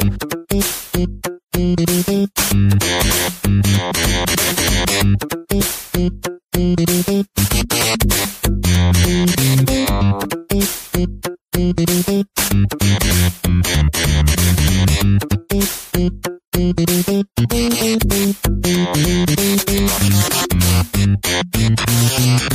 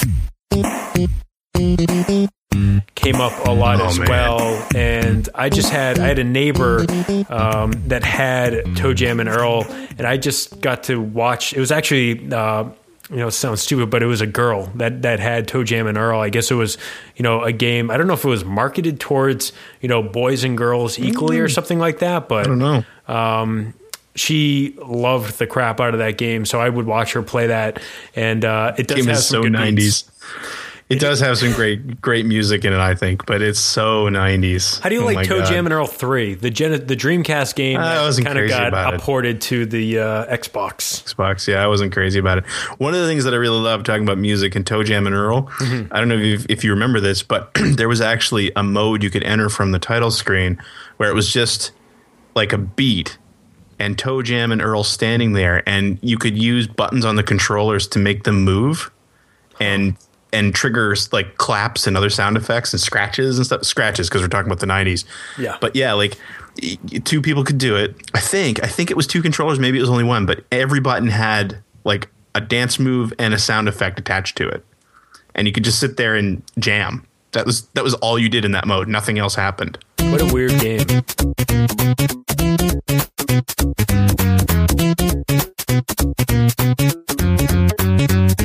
It's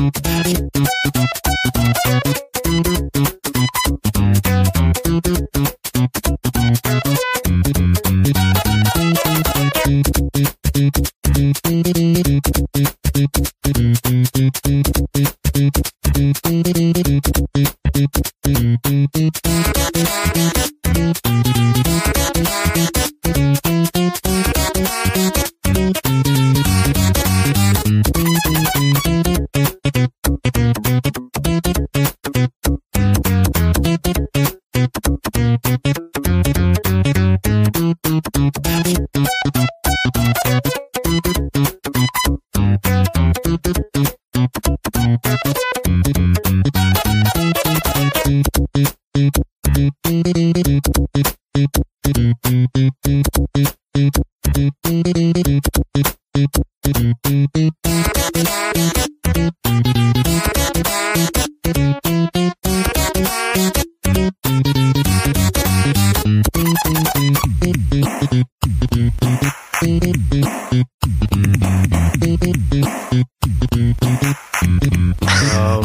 great. but but obviously it's it's one of those.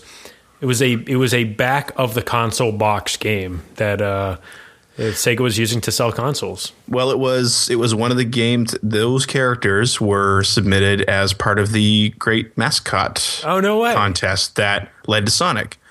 And my understanding is that this game got um, funded by Sega because it it wasn't it didn't obviously get picked as as the mascot. They didn't get picked as Sega's mascots, but they there was enough interest in the game that Sega actually funded. Uh, uh, Voorsanger and Johnson, I think, were the name of the developers um, to to make the game.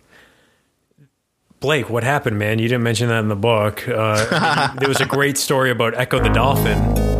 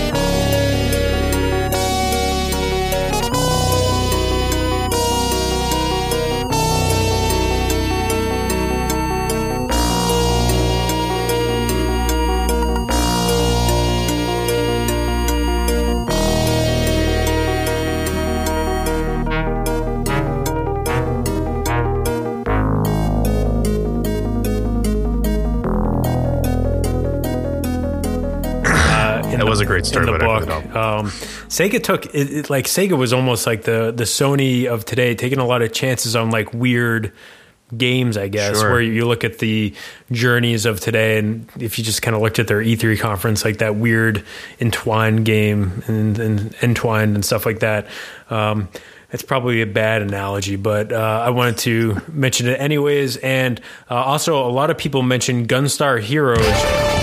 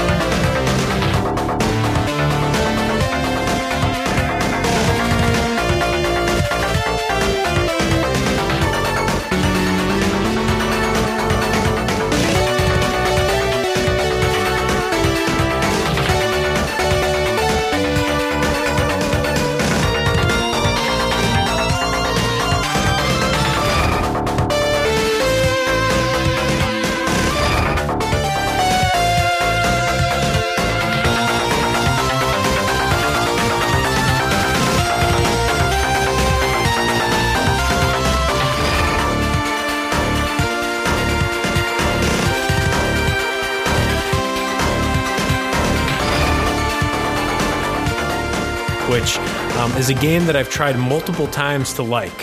what? What?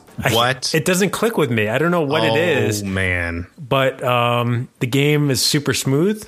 Uh, it sounds pretty good, and I don't know. It just is. Are you playing it two player? No, See, that's one of your problems. it's not on. Uh, I don't have my X band modem hooked up. I gotta I gotta get some dial up so I can Expand. My God. get on the X band or my Sega Sega network and uh, yeah. And and play some of that. But uh, with that being said, uh, another game that you introduced me to to this game and actually uh, the the series itself, um, Thunder Force series uh, on the Genesis. And for me, um, it's one of those games that I make sure I own in the box. Uh, Thunder Force Three.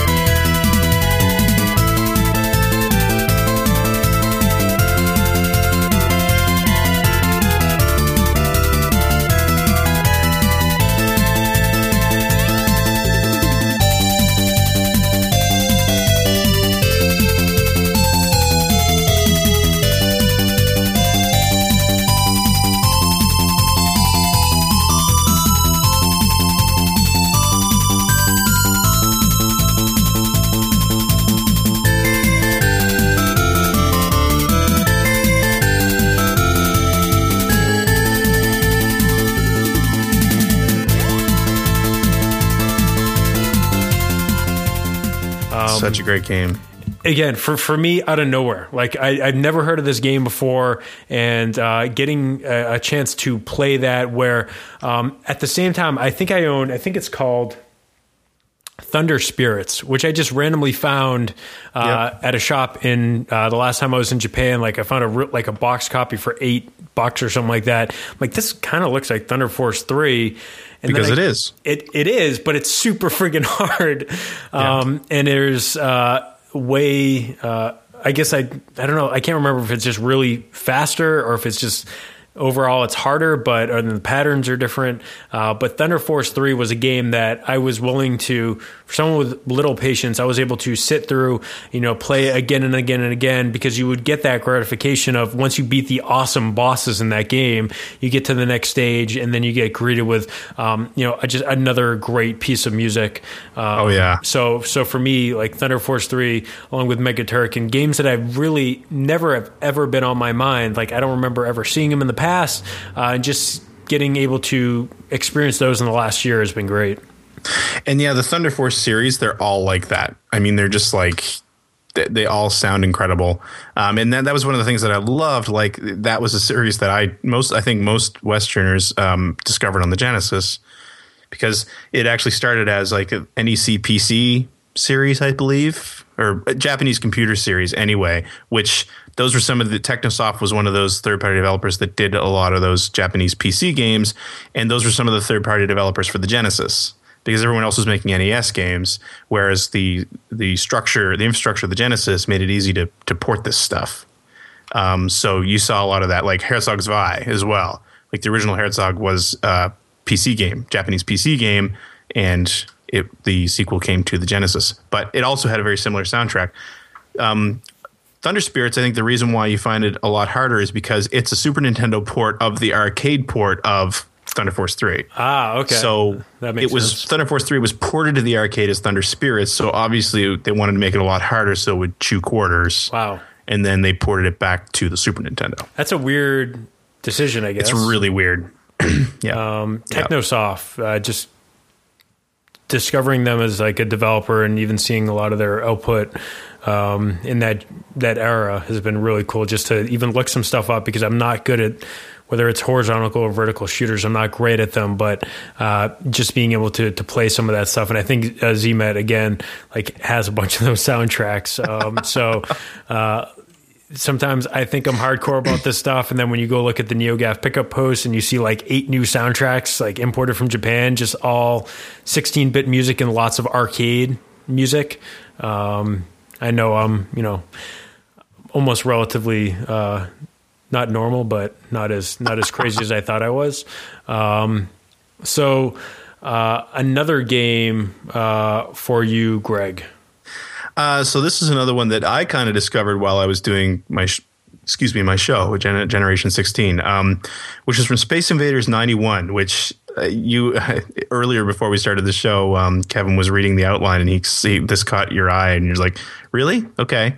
So, but yeah, um, I ended up covering this in in in Generation 16 episode 12 was the last game in the episode, and I was really surprised by the music. Uh, it's really good. Like I Space Invaders, right? Like I would not expect amazing music out of this game, but it's just like really great shooter music. It's mm-hmm. um it doesn't like stand out so much, but it's just really solid, really driving beat and it it accompanies the action so well, especially with a single screen shooter which you wouldn't think would be that intense anyway, which in regards to Space Invaders 91, you'd be wrong. It's actually extremely intense, but the music just kind of ramps everything up a little bit more um, yeah, I just and I found myself after finishing the episode, I found myself just listening to the soundtrack. Like I really dug the soundtrack a lot. Mm-hmm.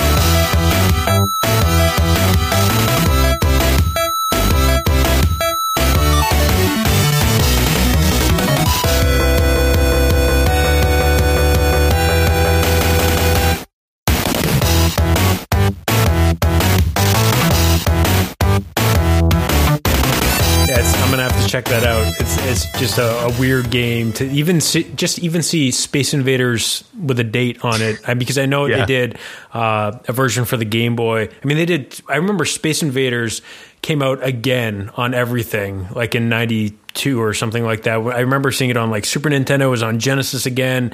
It was on. I think it was even on like the Atari Jaguar. Um, it came yeah. out on everything, so that would be interesting to check out. And Space Invaders still a good game, you know even all For these sure. years later. Yeah. Um, yeah. From 71, what was it? 19, 78. 78. Um, yeah, yeah, 71 would be a little bit too far back. All right. Um, so uh, for me, for my final game, uh, I got to say, I, and it might just be because I've, I have a weird attachment from from playing through and beating this game in one day, and just like just having those weird ass days where you wake up and you look at that shelf and you're like, I'm going to do something with my life, and I'm going to be ghouls and ghosts today because it's not going to sit on my wall. Easy. It, no, it's it's not easy. But I was like, I, am just gonna. I sat there. I had a, couple of caffeinated beverages. I, I walked my dog, got some coffee, and then I just sat there and I learned. I literally learned Ghouls and Ghosts. Uh, and during that time, just hearing that soundtrack over and over again, oh yeah, um, I really enjoyed it. And this is from someone that at the launch of the Super Nintendo, like on Christmas morning, we got uh, Super Ghouls and Ghosts, which I never got into because it runs like garbage. Um, which is too bad because that's a gorgeous game and it's, it's got some yeah. great level design and yeah. it's got amazing music too. Um, and it's it's slow. In Ghouls and Ghosts is also slow, but um, you know not to that extent. And uh, I just I think it's it's just one of those things like you. It's like almost going through a trauma with you know certain events. Like you just you're going to hold those things for the rest of your life, and uh, it's still a really good soundtrack either way. To get through a really hard game, it's good to have a friend like a good soundtrack to uh, mm-hmm. to keep you motivated going forward. Especially once you beat the game, and then it says actually no, you didn't beat the game. You have to go through all the way. You have to go all the way through the game again, and uh, that is one of those things that it might be the hardest game I've ever beat in my life.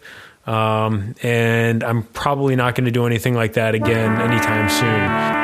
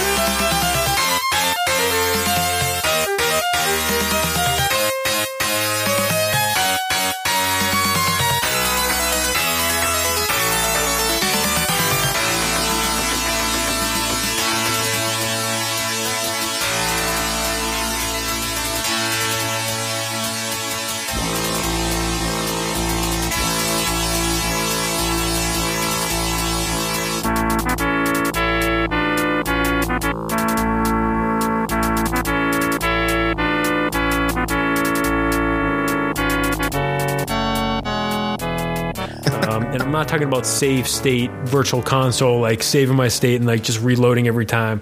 Um, that is is uh, an experience.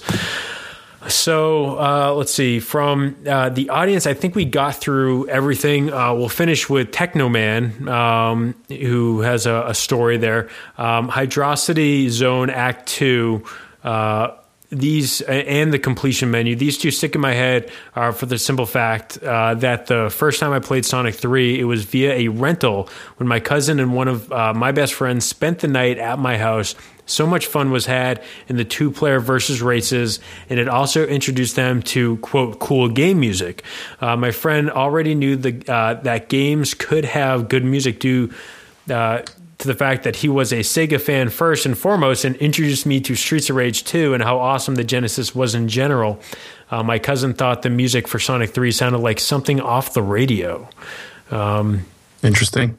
Yeah, cool. Like I, I it, in the weird parallel universe, we got the Genesis and we didn't get the Super Nintendo, and I probably you know would feel the same way. But I think I think part of it is that whole thing of you know, not justifying your purchase, but you just you tend to really uh, like enjoy the experience a lot more when that's like one console you had and you lived in a time where you had to defend your console on the playground. Seriously. Yeah, absolutely. I mean, you know, you're also talking about when you were a lot younger and you know, it's yeah. not like now where you can buy 3 PS Vitas what the hell is wrong with you? But well, there's a there's a great bundle that is coming out on July 7th in Japan that is black and blue or black and red, and uh, I mean it's a great value, and I think that is going to be on my next shipment from Japan. That's a really good color to replay Symphony of the Night on. oh, black and red, yeah. Yeah. Um, no, one thing I want to go back to real quick before we end this segment, because you mentioned it way back in the first segment. You didn't really talk about it, but Super Nintendo versus Genesis as far as sound goes. Yeah. Um, I got to say that, yeah, Super Nintendo was sounded better. Yep. I, I would never argue that. Um, because they it used samples for everything mm-hmm. really. So I mean, you know, you there was nothing that really compared to like ActRaiser or Super Castlevania 4 or any of the Final Fantasies for sure. Um, but I feel like as time has gone on, and this is not, I'm, I'm, definitely not saying that any of that stuff didn't hold up. All the best stuff on both systems holds up really well. But I feel like sort of the mid tier stuff, like when you get out of big composers like Yuzo Koshiro and, and, you know, and big publishers, when you get to sort of the, the mid tier stuff like, like Technosoft, for example, um, I feel like the Genesis stuff has held up a little bit better only because where you're using samples for everything, anything that you, it, it sounds old now, you know? Um, I feel like that's why I think NES, a lot of the best NES music has stood up a lot better too, because it just sort of got this more synthesized sound. It sounds like NES. Like Genesis games always sound like Genesis games. When it's like NES games don't sound like they could, they don't sound like they could sound better. You know, they sound like they I guess sound that's like the way to put it. supposed Yeah, yeah. I know this is like walking on eggshells, and I know that people are going to hear and say, "Oh, you're you're wrong. Super Nintendo always sounds better." The best stuff on Super Nintendo does always sound better, and always did sound better. Um, but I just feel like sort of the the the lesser stuff is not held up as well, just because it sounds like bad samples of things. Um, whereas you know you, you got to want to hear something on the Genesis. You got to want to like the Genesis sound. If you don't, it's all going to sound like crap. But if you do, I feel like it's held up a lot more. Yeah, and people were, were going back and forth with me on Twitter. It's like, yeah, there's just, uh, you know, people were telling me there's so much garbage on the Genesis when it comes to soundtracks. I'm like, have you checked Garbage out the? both. Yeah, have you looked at the Super Nintendo? Like, I had Home Alone one and two, you know, from uh, Toy Headquarters, uh, the great developer of the time, and those games sound like absolute dog crap. Um, they're they're not good sounding games, and there's plenty of other stuff, even from Japanese developers, um, that that did not sound good, and um, so it's it's a great debate. I love seeing threads like this on the internet, and I like seeing discussions about this because people always post like YouTube links and stuff like that, so I can listen to this stuff again. And uh, even uh, the angry video game nerd did a great segment, a great vid. I think it was like a two part. It was like a two part video, which is better, the Genesis or the Super Nintendo, and just the stuff on sound where he compares like one to one it's not necessarily fair like ported games but he also he does one to one for ports and then he also does you know rpgs on the genesis and rpgs on the super nintendo um, you know just to get a quick and dirty look at it. And i think it's uh, it's a well produced video. I would definitely check that out um, as Seems like- well. Go ahead. Yeah, it seems like Super Nintendo versus Genesis is the console war that's never going to die. it, it won't It's like nobody, nobody, nobody really has huge arguments over like. Well, I guess they did back in the day, and I guess it kind of still exists a little bit, like PlayStation versus N64 and stuff like that. Yeah. But I think everyone's kind of moved on. But you still you bring up anything to do with Super Nintendo or Genesis, and you're going to get a dozen people piling on. when everyone like- has a side Yeah, um, where today we have two console two consoles with the Xbox One and PS4 like like in a brutal match right now. Like they are Yeah. doing things to uh, you know just undercut each other and try to get exclusives and they're trying to make the you know their console more attractive. And I, I feel like it's not nearly even as bad as it was when it was PS3 and Xbox 360 like I feel like you know people are calming down a little bit or it's maybe people are just growing up to the point where you know I can spend eight hundred dollars on two consoles and not have to worry about it. Um, where a lot of us grew up playing video games, you you got one or the other, unless you were Josh Hillier that grew up with every console uh, in your in your house, so you love every game. So happy birthday, Josh. Um, so let's take a quick break. We're going to be right back. We got more stuff to talk about, uh, including some games that we've revisited. Also, Greg picked up an upscaling unit from Japan called the XRGB FrameMeister Mini. Uh, we're going to hear about his impressions with that so far. So stick around. We'll be right back in a second after you hear some more Genesis music if you didn't hear enough already.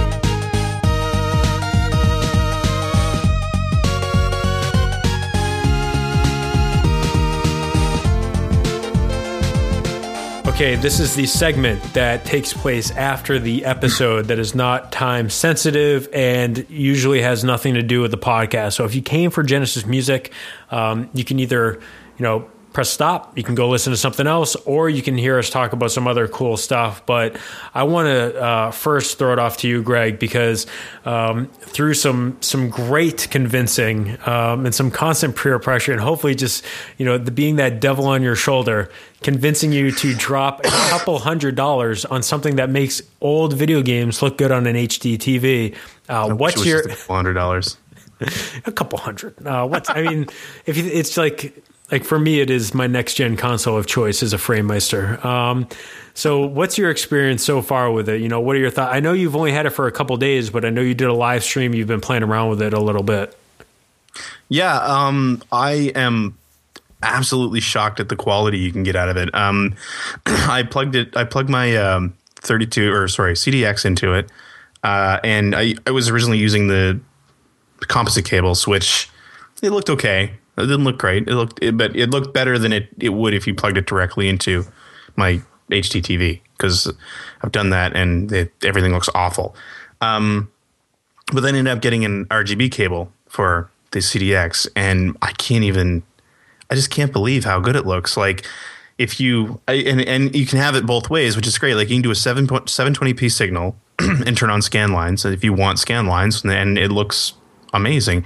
Or if you want, you can turn off scan. You can turn them on in 1080p as well. But if you want to get like the kind of what you would get out of an emulator, like extremely razor sharp with no scan lines, you can get that too. And it looks like it's coming directly through an emulator, which if that's what you dig, then great. But the beautiful part of it is, is that you don't have, like you've said, any of the compatibility issues. Yeah. You're using the actual controller, which is huge. Um, especially like if you're if you're like me and like this six button Genesis controller was like the be all end all of controllers for me. So it was great to sit there and play with the actual controller, play the actual games, like you know, put CDs in in in the drive and run them and have them look so razor sharp on like a 55 inch five inch TV, which I didn't think I was going to be able to do again. How do the? Uh, did you get to try out any FMV games? Do they still look like? I have not. okay. I'm wondering. Actually, I, I've been meaning to run that test because I'm wondering how. I'm I'm assuming they'll still look terrible, uh, just just because you're taking all that Doesn't help with the blowing it up to a 55 inch screen, right? Yeah. So yeah, but um, but being able to add scan lines might actually help a little bit with being able to like distinguish when it's you're looking at somebody's face uh, as opposed to just a big blob of uh, flesh colored pixels. But See Marky Mark's abs even clearer with a That's right. FrameMeister. Yeah. Well, that video looked okay because it was black and white and it was really small. But, um, yeah. Uh, the other thing that I've learned is that man, my cartridges need cleaning so badly. Yeah, I mean that's not funny. it's it, it is the uh, the make or break of the experience is really you know making sure that you take care of those cartridges because those contacts will erode over time. So you got to make sure that you're taking care of that stuff Mm-hmm. uh, because they're constantly exposed. Like those things can get gross even if you're keeping them, you know, in a air conditioned environment. Like they will gather Absolutely. dust. Those things collect Yeah. dust like crazy. Um, and the reason that I went to with the FrameMeister because I was right up until, honestly, right up until days before they would have probably shipped uh, the the Retron to me. I had pre-ordered mine back in like September, whenever they first did pre-orders, when it was back when it was hundred bucks. And um, honestly, if they'd shipped it from Amazon the day that the thing came out, I would have one. Yeah. Um, But what happened was between you badgering me about the Retron Five, and I think you even sent in like tweets to Player One. I was I was sending in it. questions to you guys. Like I was trying to, Yeah. I was doing my best to. to Yeah. I have my agenda, my anti. Are you looking forward to getting your inferior Android emulator? um, but between that and actually, I, I went down into our basement where a lot of my old consoles are stored, and I kind of realized it's like, you know what? I have a lot of old consoles that all look like crap on my TV. Like my Saturn, again, I, I I love the Saturn as much as I love the Sega CD, and it, it, it, there's no good way to connect it to my television at this point.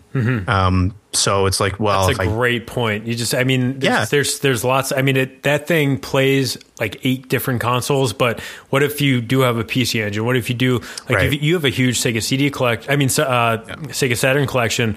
Um, like you still want to make that stuff look good.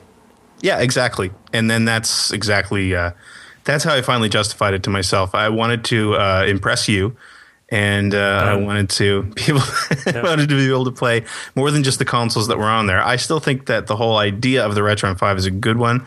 I agree with you. I'm a little bit concerned about the reviews that are out there, and honestly, the company itself uh, completely turned me off. I part of the reason I canceled it, like I was considering even keeping the pre-order as well, but the way that they handled their constant delays uh, and and sort of their forward-facing, like how they dealt with it on their Facebook page and uh, in their PR was awful. It made me never want to buy anything from them. Yeah, it's it's it's a real shame where when something like as easy as just like keeping people up to date on release Yeah. dates and things like that uh, can really turn people off. And with with Microsoft, like look at what their mishaps with messaging did to them with the Xbox Right. One.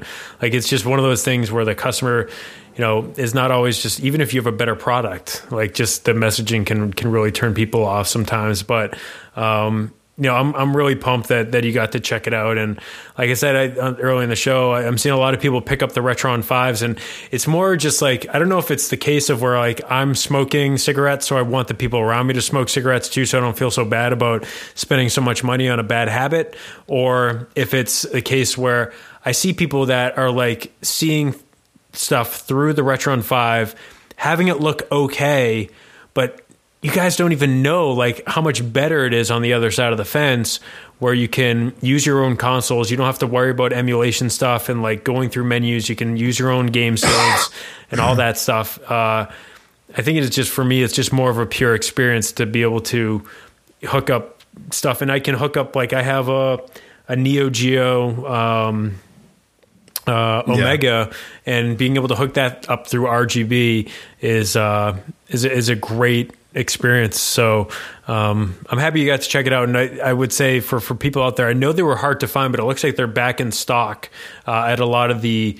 Um, importers and or exporters and stuff like that so uh, i would give it a look and worst case scenario they sell for as much if not more um, used as they cost new on ebay so you can always get your money back if you need to flip it on ebay um, Yeah. if that's the case but that's awesome. I can't wait to see. I, I I'm now like I didn't even think about the the Sega Saturn stuff, but I can't wait to see you stream some Sega Saturn stuff or just do some because that's a console that I've never owned, I've never touched. I've always uh, looked at it uh, when I was like you know when it was out, and I all only reason I wanted it was for their arcade games. I wanted Virtual Cop two, I wanted Virtual Fighter two, and I even was like thinking about how can I trade in this stuff that I have without trading in all my games to be able to get that.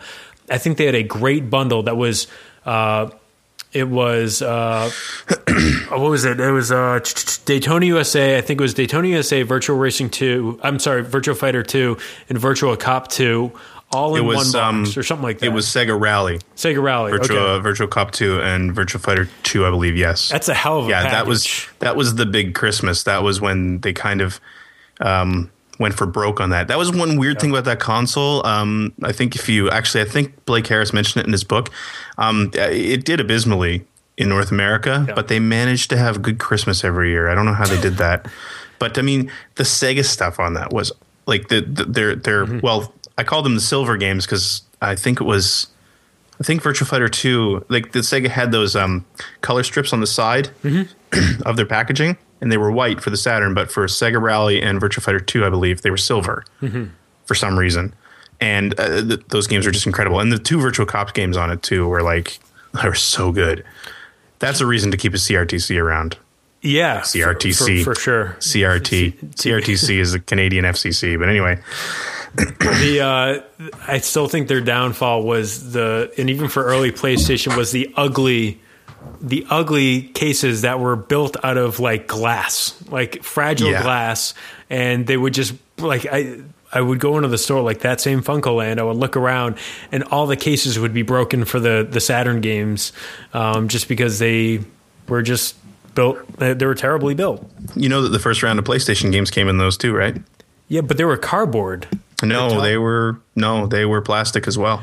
They bought those cases from Sega, I believe. Holy crap! Because I, I know the story is like the Sega CD. They obviously had them for Sega CD, and there were so many left Yep. over. They're like, oh shit! I guess we'll just use them for the Sega Saturn too, um, because No, Sony used them for a while, and then they went to cardboard, and then they went to regular CD jewel cases. That's the way, like, if you go to Japan and you see those rows and rows, there's so much Sega Saturn stuff out there, and they're all just in beautiful, nice CD cases. Um, I think that is, it's on my list. Like, I'm, I'm making this terrible list of stuff because my next trip is looking like September to Japan, and I'm like, I guess I got to come back with a Sega Saturn this time. I just have to do it. like, what's, there's no point in getting a US Sega Saturn if I can get one of those sweet white or uh, gray Sega Saturns. Um, with the great controllers. yeah, and even Um, E4 has ha, they have one at their office. They're like, oh yeah, you can probably just have this if you want. I should have taken it when I was there, but Oh, those bastards. they have an extra Sega Saturn sitting in their office. just hanging out. Um, so yeah, one of the things that I do want to do now that they have their FrameMeister um, is I'm think I'm toying with the idea of doing like a weekly Generation 16 like live companion show. Yeah, yeah.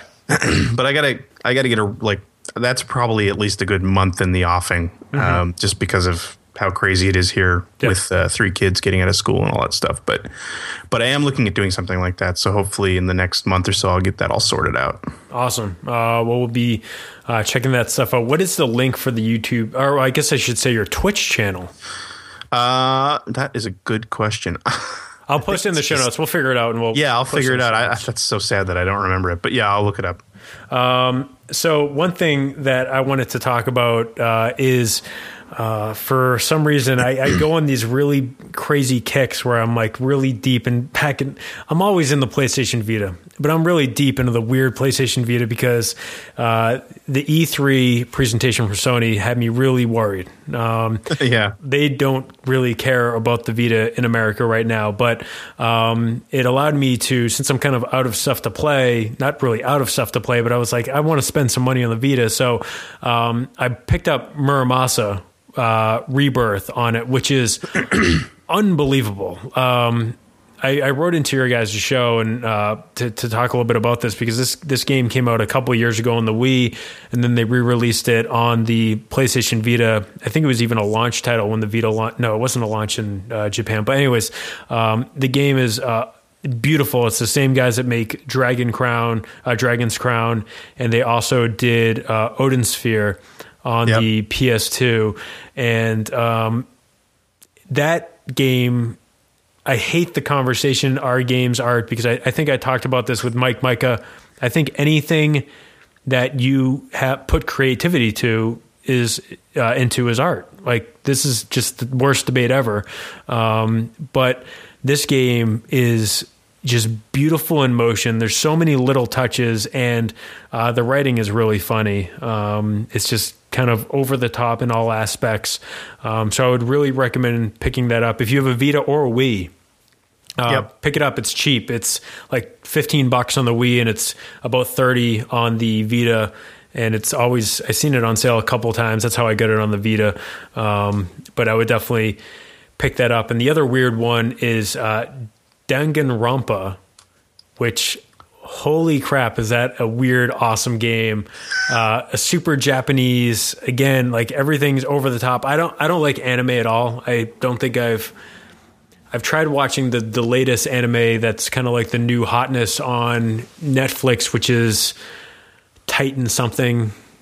I forget what it's called, but uh, this this is a game that has not a ton of gameplay, but it's detective work. You're 15 kids get dropped into a completely sealed off high school or a um, a private school, and they cannot be let out without uh, killing someone and not getting caught.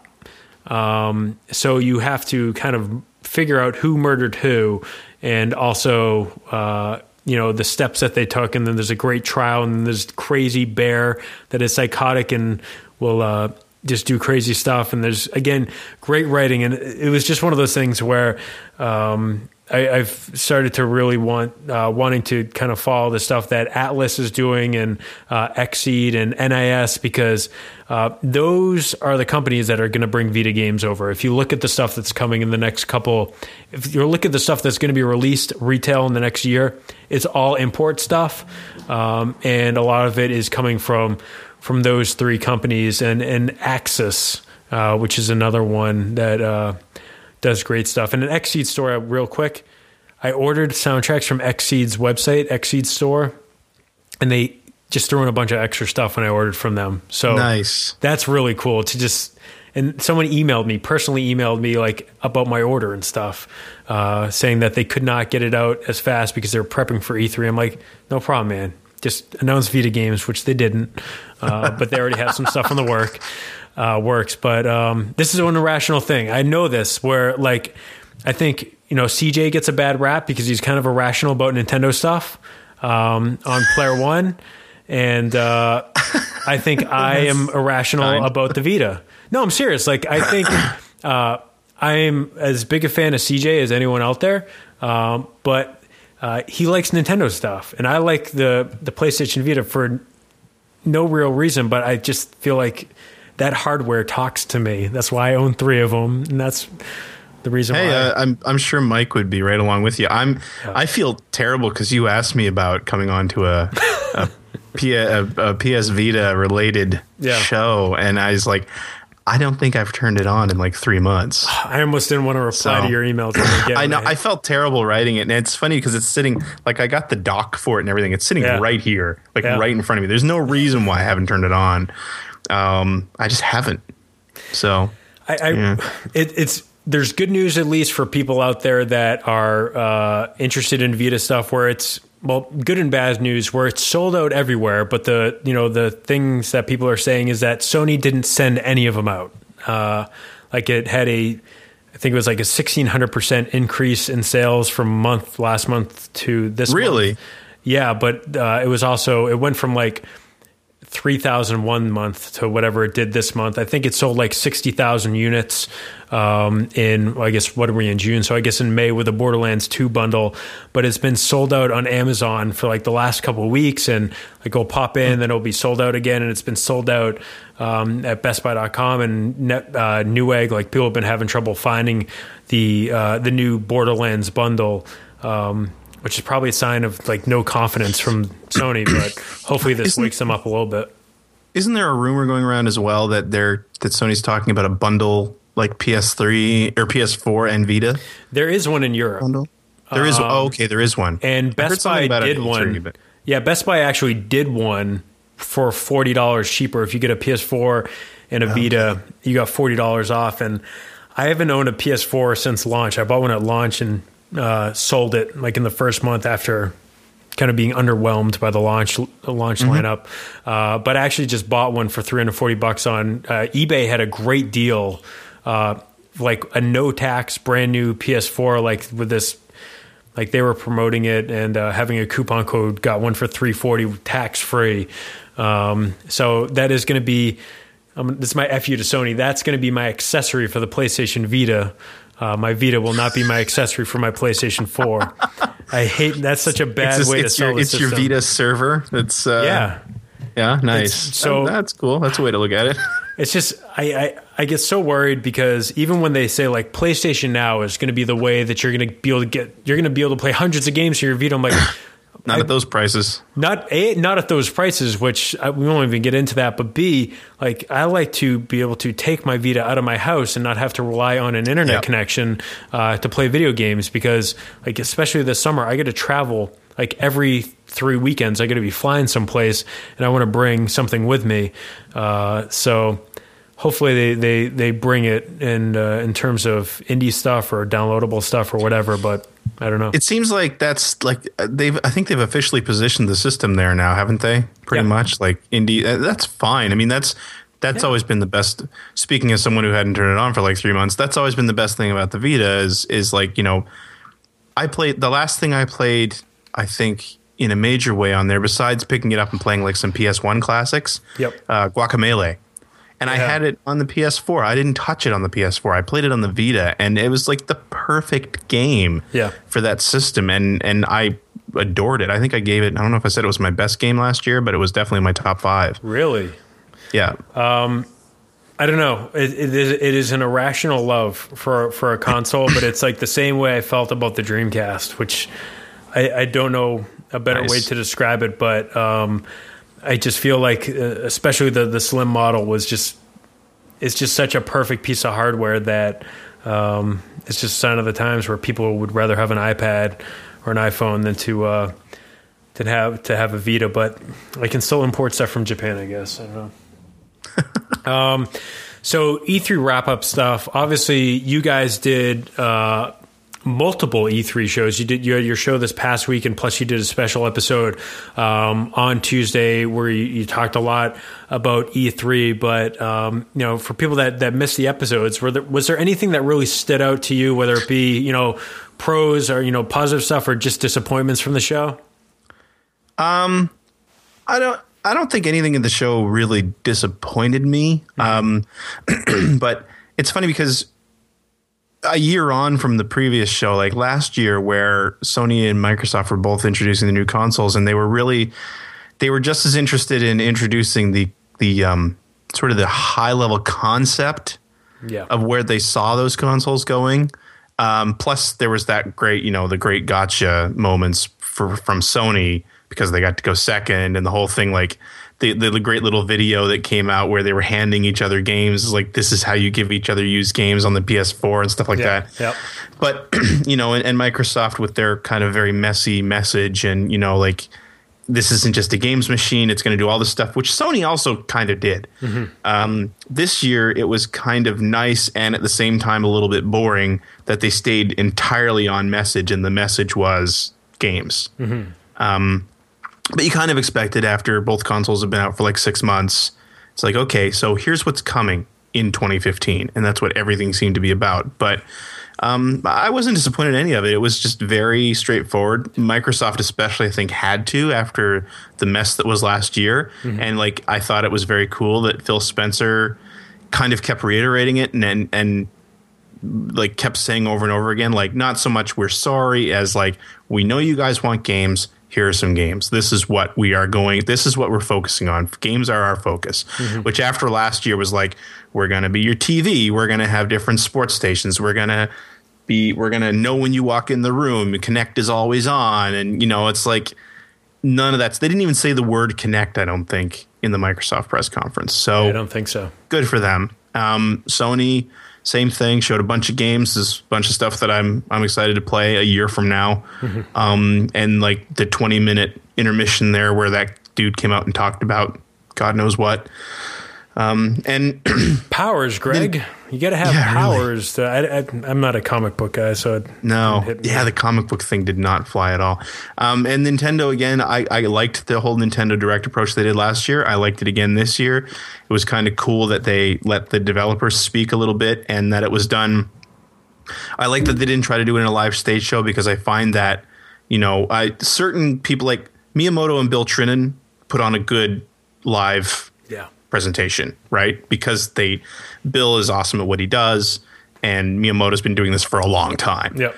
Um, Always having find- fun whenever they're on stage together. It's Yeah, always just exactly. like going back and forth. It's always funny. Exactly. And it's like, but nine times out of 10, you bring on, and I'm not even going to say just Japanese, but you bring on um, a non English speaker to an English speaking audience. And it's just, it's not that it's awkward and it's not that it's not interesting. It's just that it really kills the flow, kind of like how Sony did with some of their presentation.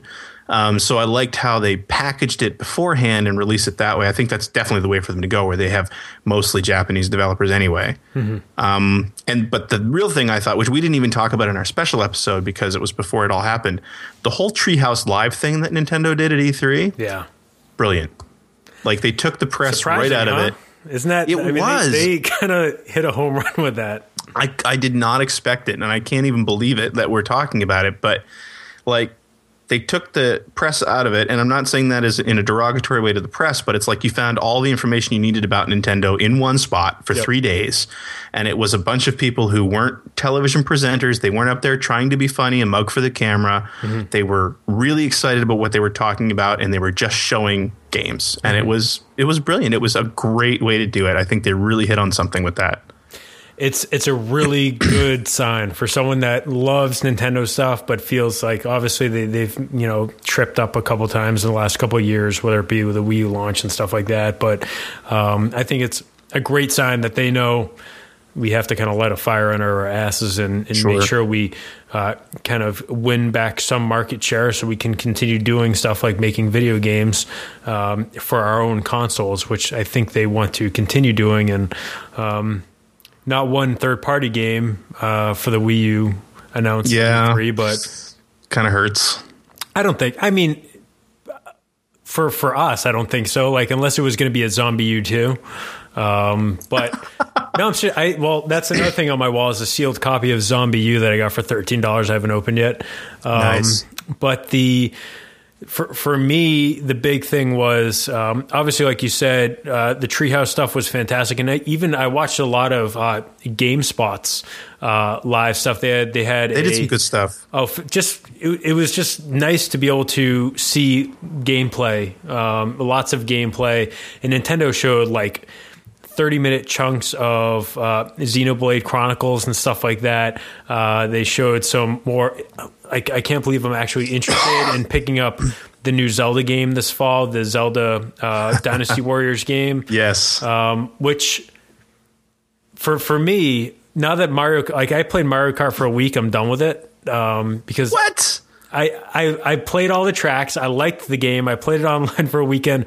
I don't really want to go back to it. Between that and your Gunstar Heroes comment, um, we we need to talk. Well, this is the great thing is that I don't even have the Wii U hooked up to my TV, but it's still plugged in. So um, Nice. when maybe this fall I'll pick up Zelda, but other than that, my Wii U has gone into hibernation until uh, I want to either play more Punch Out on the Wii, um, which is the Wii version of Punch Out, not original Punch Out, um, or you know maybe something else comes up as like cool downloadable content. But for right now, that thing is is kind of going into hibernation. But everything that they showed for the Wii U uh, at the press conference or on their live event, I want to buy which compared to last year, nothing was really doing uh, a lot for me. I'm not really, except for Smash Brothers. I don't care about Smash Brothers, but um, even that uh, Yoshi's Island game looks unbelievable. Um, Oh my God. Just super cute. Uh, I wish I kind of wish it was on the 3DS, um, but and that's like a lot of the stuff on the Wii U. It's like I wish it was on the 3DS just because I like more portable stuff these days. But um, I, I'll, I don't care. Like my two hundred dollar refurbished Wii U is going to be justified by Zelda when that comes out, um, and the next Mario, which I'm sure they're hard at work at a, on a new Mario, unless they're getting uh, working on something for the next 3DS successor. I don't know. Um, Yeah. But the uh, the sign from Nintendo was that yeah, we're we're working on some really good stuff. Um, it's stuff that you should be excited about, and stuff that is you know worthy of owning our console for. And at two hundred dollars for a refurbished Wii U on Nintendo.com, I think this is the time to buy. Um, just do it because there's lots of great games that have come out. Uh, whether it's Pikmin three, which unfortunately I, I don't like very much, but um, there's plenty of really cheap software on there on Amazon.com. Uh, so I would definitely say this is the time to get a Wii U. Um, Yeah, it's it's weird because uh, like a friend of mine at work um, keeps asking me if it's worth buying a Wii U because I've been raving about Mario Kart 8 lately. yeah, and it's a great I game. can't. Yeah, and I, but I can't like I can't sit there and say you know what Mario Kart 8 is not the reason to buy a Wii U. Mm-hmm. I can't say like in good conscience go out and spend money on this console right now, but it is slowly, too slowly, building a really solid library.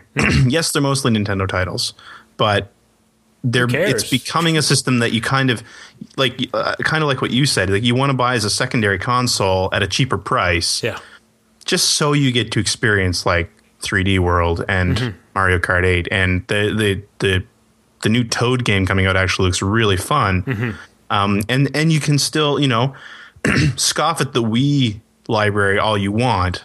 There's some great games on the Wii as well, and they're cheap now.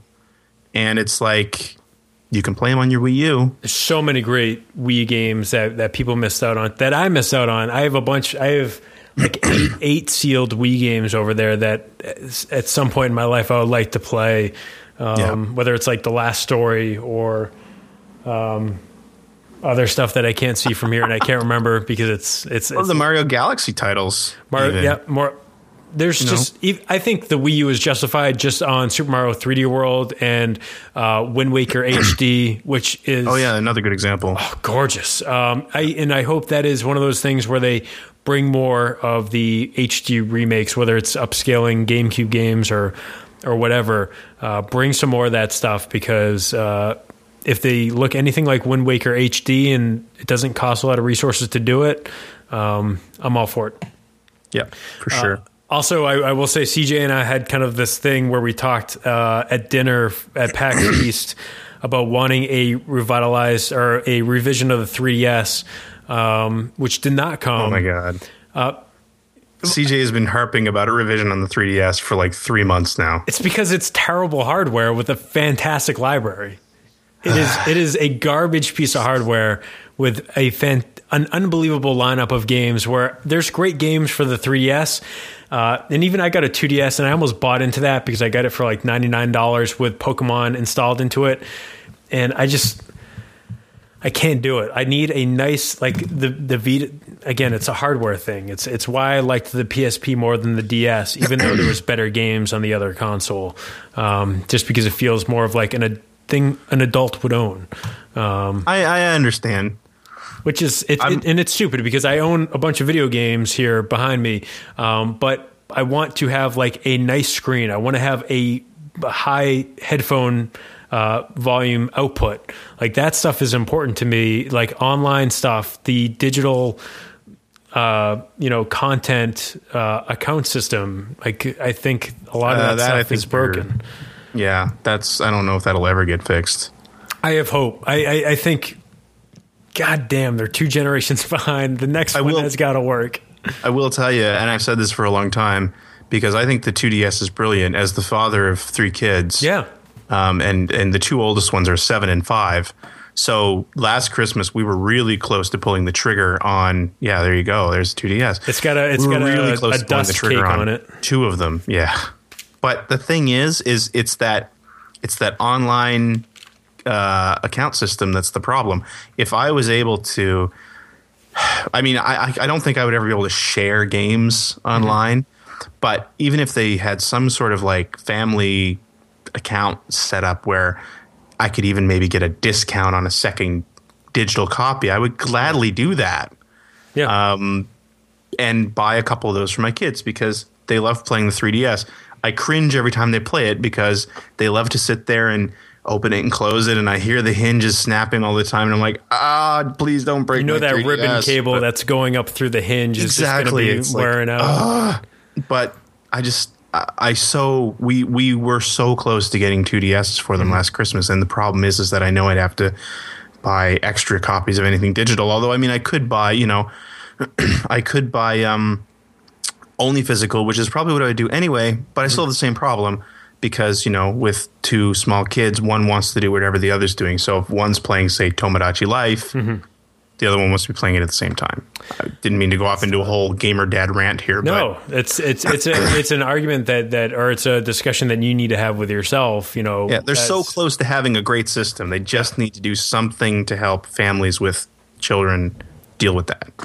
Yeah, I mean, it's I'm, I'm sure they're on it, but Yeah, right. Yeah. But uh, th- this is this is um one of those things too, where I, I think it's it's hard to do the digital stuff on Nintendo platforms, and I feel bad. Like I feel like I'm picking on CJ. It's like, uh, you know, CJ is great. With that being said, him going digital on Nintendo platforms, I think is, nuts. is it's financially suicidal um, because I have like you, you're going to want to play this. I don't know if you're, he, he's going to want to play this stuff in 20 years, but if he thinks he's going to be able to download that stuff from a Nintendo server in 20 years, Exactly. no effing way. Um, and unfortunately, uh, the hardware these days does not last as long, and getting accounts transferred and all that stuff just worries me so much.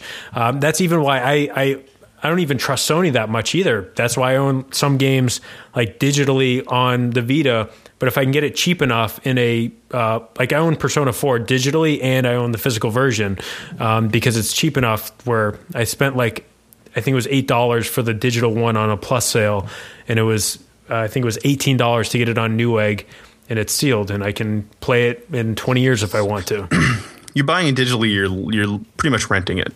Total. That's, That's the way I see. I mean, you might be renting it for 20 years, but Yeah. you're renting it. yeah, it's. I, I think it's. I, I I can almost appreciate how people can uh, not own all this physical stuff. Like I don't like. I almost don't like owning all this stuff, uh, but just the value proposition of being able to, you know, think about wanting to. Oh, what if I lose my 3ds? You know, in a couple years, like are they still going to be able to transfer my account if I don't have a police report?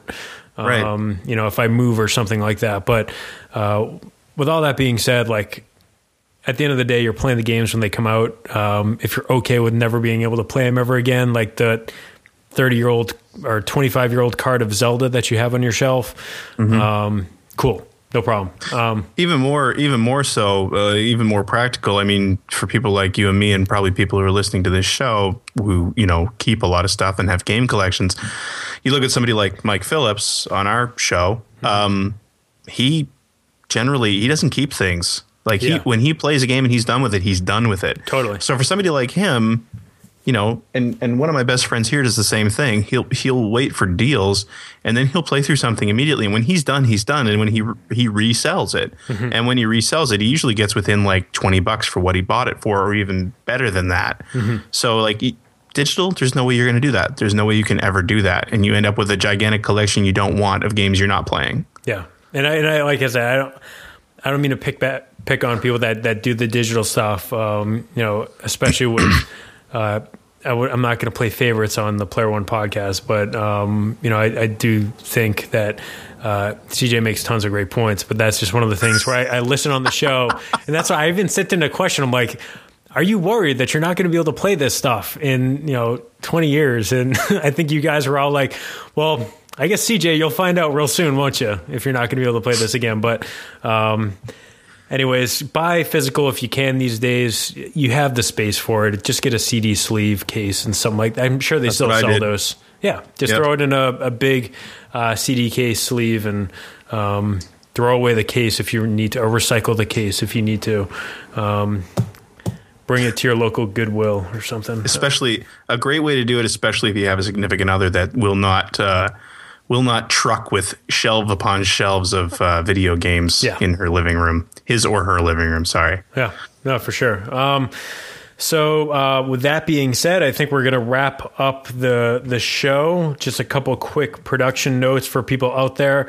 Um, I do have emails out to uh, a couple people, including uh, Mike Mika, where we were going to record something, but um, things got really tight before E3. So we'll talk a little bit about uh, his experience at this E3, um, as well as talking about some more video game uh, development stuff and uh, history of video game development uh, with Mike and also. Uh, Blake Harris, we were kind of going back and forth just because he happened to randomly bump in to Josh in New York. That uh, he's going to come back on to do uh, a follow up to talk about uh, some more console war stuff, and then Steve Lin, uh, arcade collector, video game collector extraordinaire, historian, uh, is going to be coming on to uh, talk about some more stuff, and we might play some Jackie Chan's Action Kung Fu um, because that's at kind of the top of my list for the next thing to do. But uh, I apologize. We I know we are gone for a couple weeks, but I think for for me personally, it's good to take a break from the retro game stuff. That way, every time we bring an episode to you, I am super excited about it. I just don't want to ever make this sound like it is a job because it should always be fun. And hopefully that comes across when you listen every week. Um, so before that, uh, Greg, anything that you have coming up? Obviously, there. I think it was I don't know if it was the last time that you're on that you're almost done with the latest episode of Generation 16 uh, because you did have an episode that came out a couple weeks ago. I don't know if you want to talk about that real quick.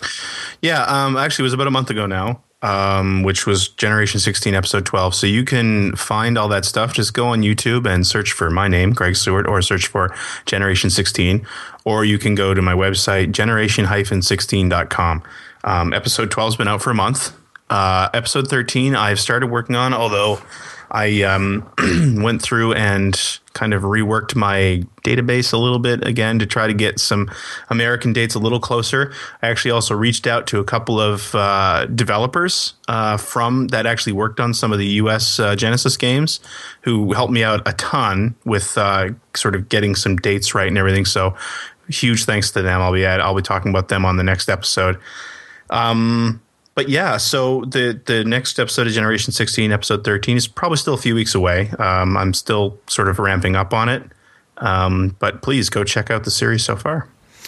Yeah, and you had a good post uh, for someone that uses Adobe Pr- Premiere for work. Uh, the amount of edits that you put into that show is just nuts. um, it's going to be how my audition uh, file looks like tonight, yes. but or tomorrow, I should say. That's awesome. And obviously, you guys are going to be back recording uh, another Player One tomorrow with, uh, or when this comes out, you're going to be recording it. Uh, Mike is going to be back on the show, I heard. Yes, we're getting the band back together. I think it's been like a month since we've had yeah. all four of us on at once. Um, one thing I want to throw out there uh, mm-hmm. tomorrow, we're going to be recording episode 398. Wow. So yeah. we're coming up on the 400th episode. And one of the things that we want to do for the 400th episode is refresh our album art and our uh, intro theme music, which the theme music we have is great, but we've had it a really long time, and we're seeing if if we can sort of freshen it up a little bit. And I'm saying that because we're running a contest for that, we're looking for user submissions for both the album art and the theme music. And if we pick yours, what is in it for you is a hundred dollar certificate for whatever digital service you want. Uh, so PS PlayStation Network, mm-hmm. eShop, Live, whatever they call it now, the Live uh, Marketplace, Steam, whatever. The Playboy channel. Can you get the Playboy channel? whatever CJ is comfortable with putting on his credit card that's what you're getting. So, all right, please so, uh, come to our website, playeronepodcast.com. Join the forums if you have. We have a thread in there for it. If you if you're good at making music, if you're good at making album art, whatever you want, come check it out. Please, please submit something. Well, we do have some uh, some artists in the the audience. Um, so this is uh, Lloyd. Uh, I'm calling out to you into your ears. Uh, the the creator of our logo and a bunch of our uh, variations of the logo, um, Lloyd Parker, hit hit those guys up, and uh, hopefully you can uh, work something out. Uh, Hundred American dollars. Yeah, and he's in Australia, so that's like a million dollars. that's that's all the money you can retire on one job. There you go. All right. Well, thank you so much, uh, Greg, for coming back on the show. It's always a pleasure to to get you on here. And I joke a lot that you are. It's like we're we're running a new show. This is our uh, Sega uh, correspondent, uh, Greg Sewart, out in the field. Cool with that. Um, out in out in the the Great White North or something. I don't know. I guess it's warming up over up there now. Um, yeah. But we got, uh, like I said, a lot of great stuff coming in the next couple episodes. We are going to be talking about video games. It's not just going to be uh, guide end episodes. So keep an eye out on at Back in My Play on Twitter. Uh, and also, I am at Kevin Larrabee on Twitter. Uh, Greg is at Sewart, S E W A R T. And uh, make sure you're checking out backinmyplay.com. We have a great thread on NeoGAF. If you're uh, part of that crew over there, search for Back of My Play on NeoGAF, and you can go in there and talk about video games and whether they're old or new and you know how great the PlayStation Vita is, and uh, you can make comments on the website. I check all those, and we have a contact thing on there. So, uh, thanks so much for uh, listening to this 14 hour long episode uh, back in my play. Uh, hopefully, this didn't fill up your whole iPhone. And uh, we will be back next time with some more old video games that we love to talk about. So take care and have a great rest of the week. Bye bye.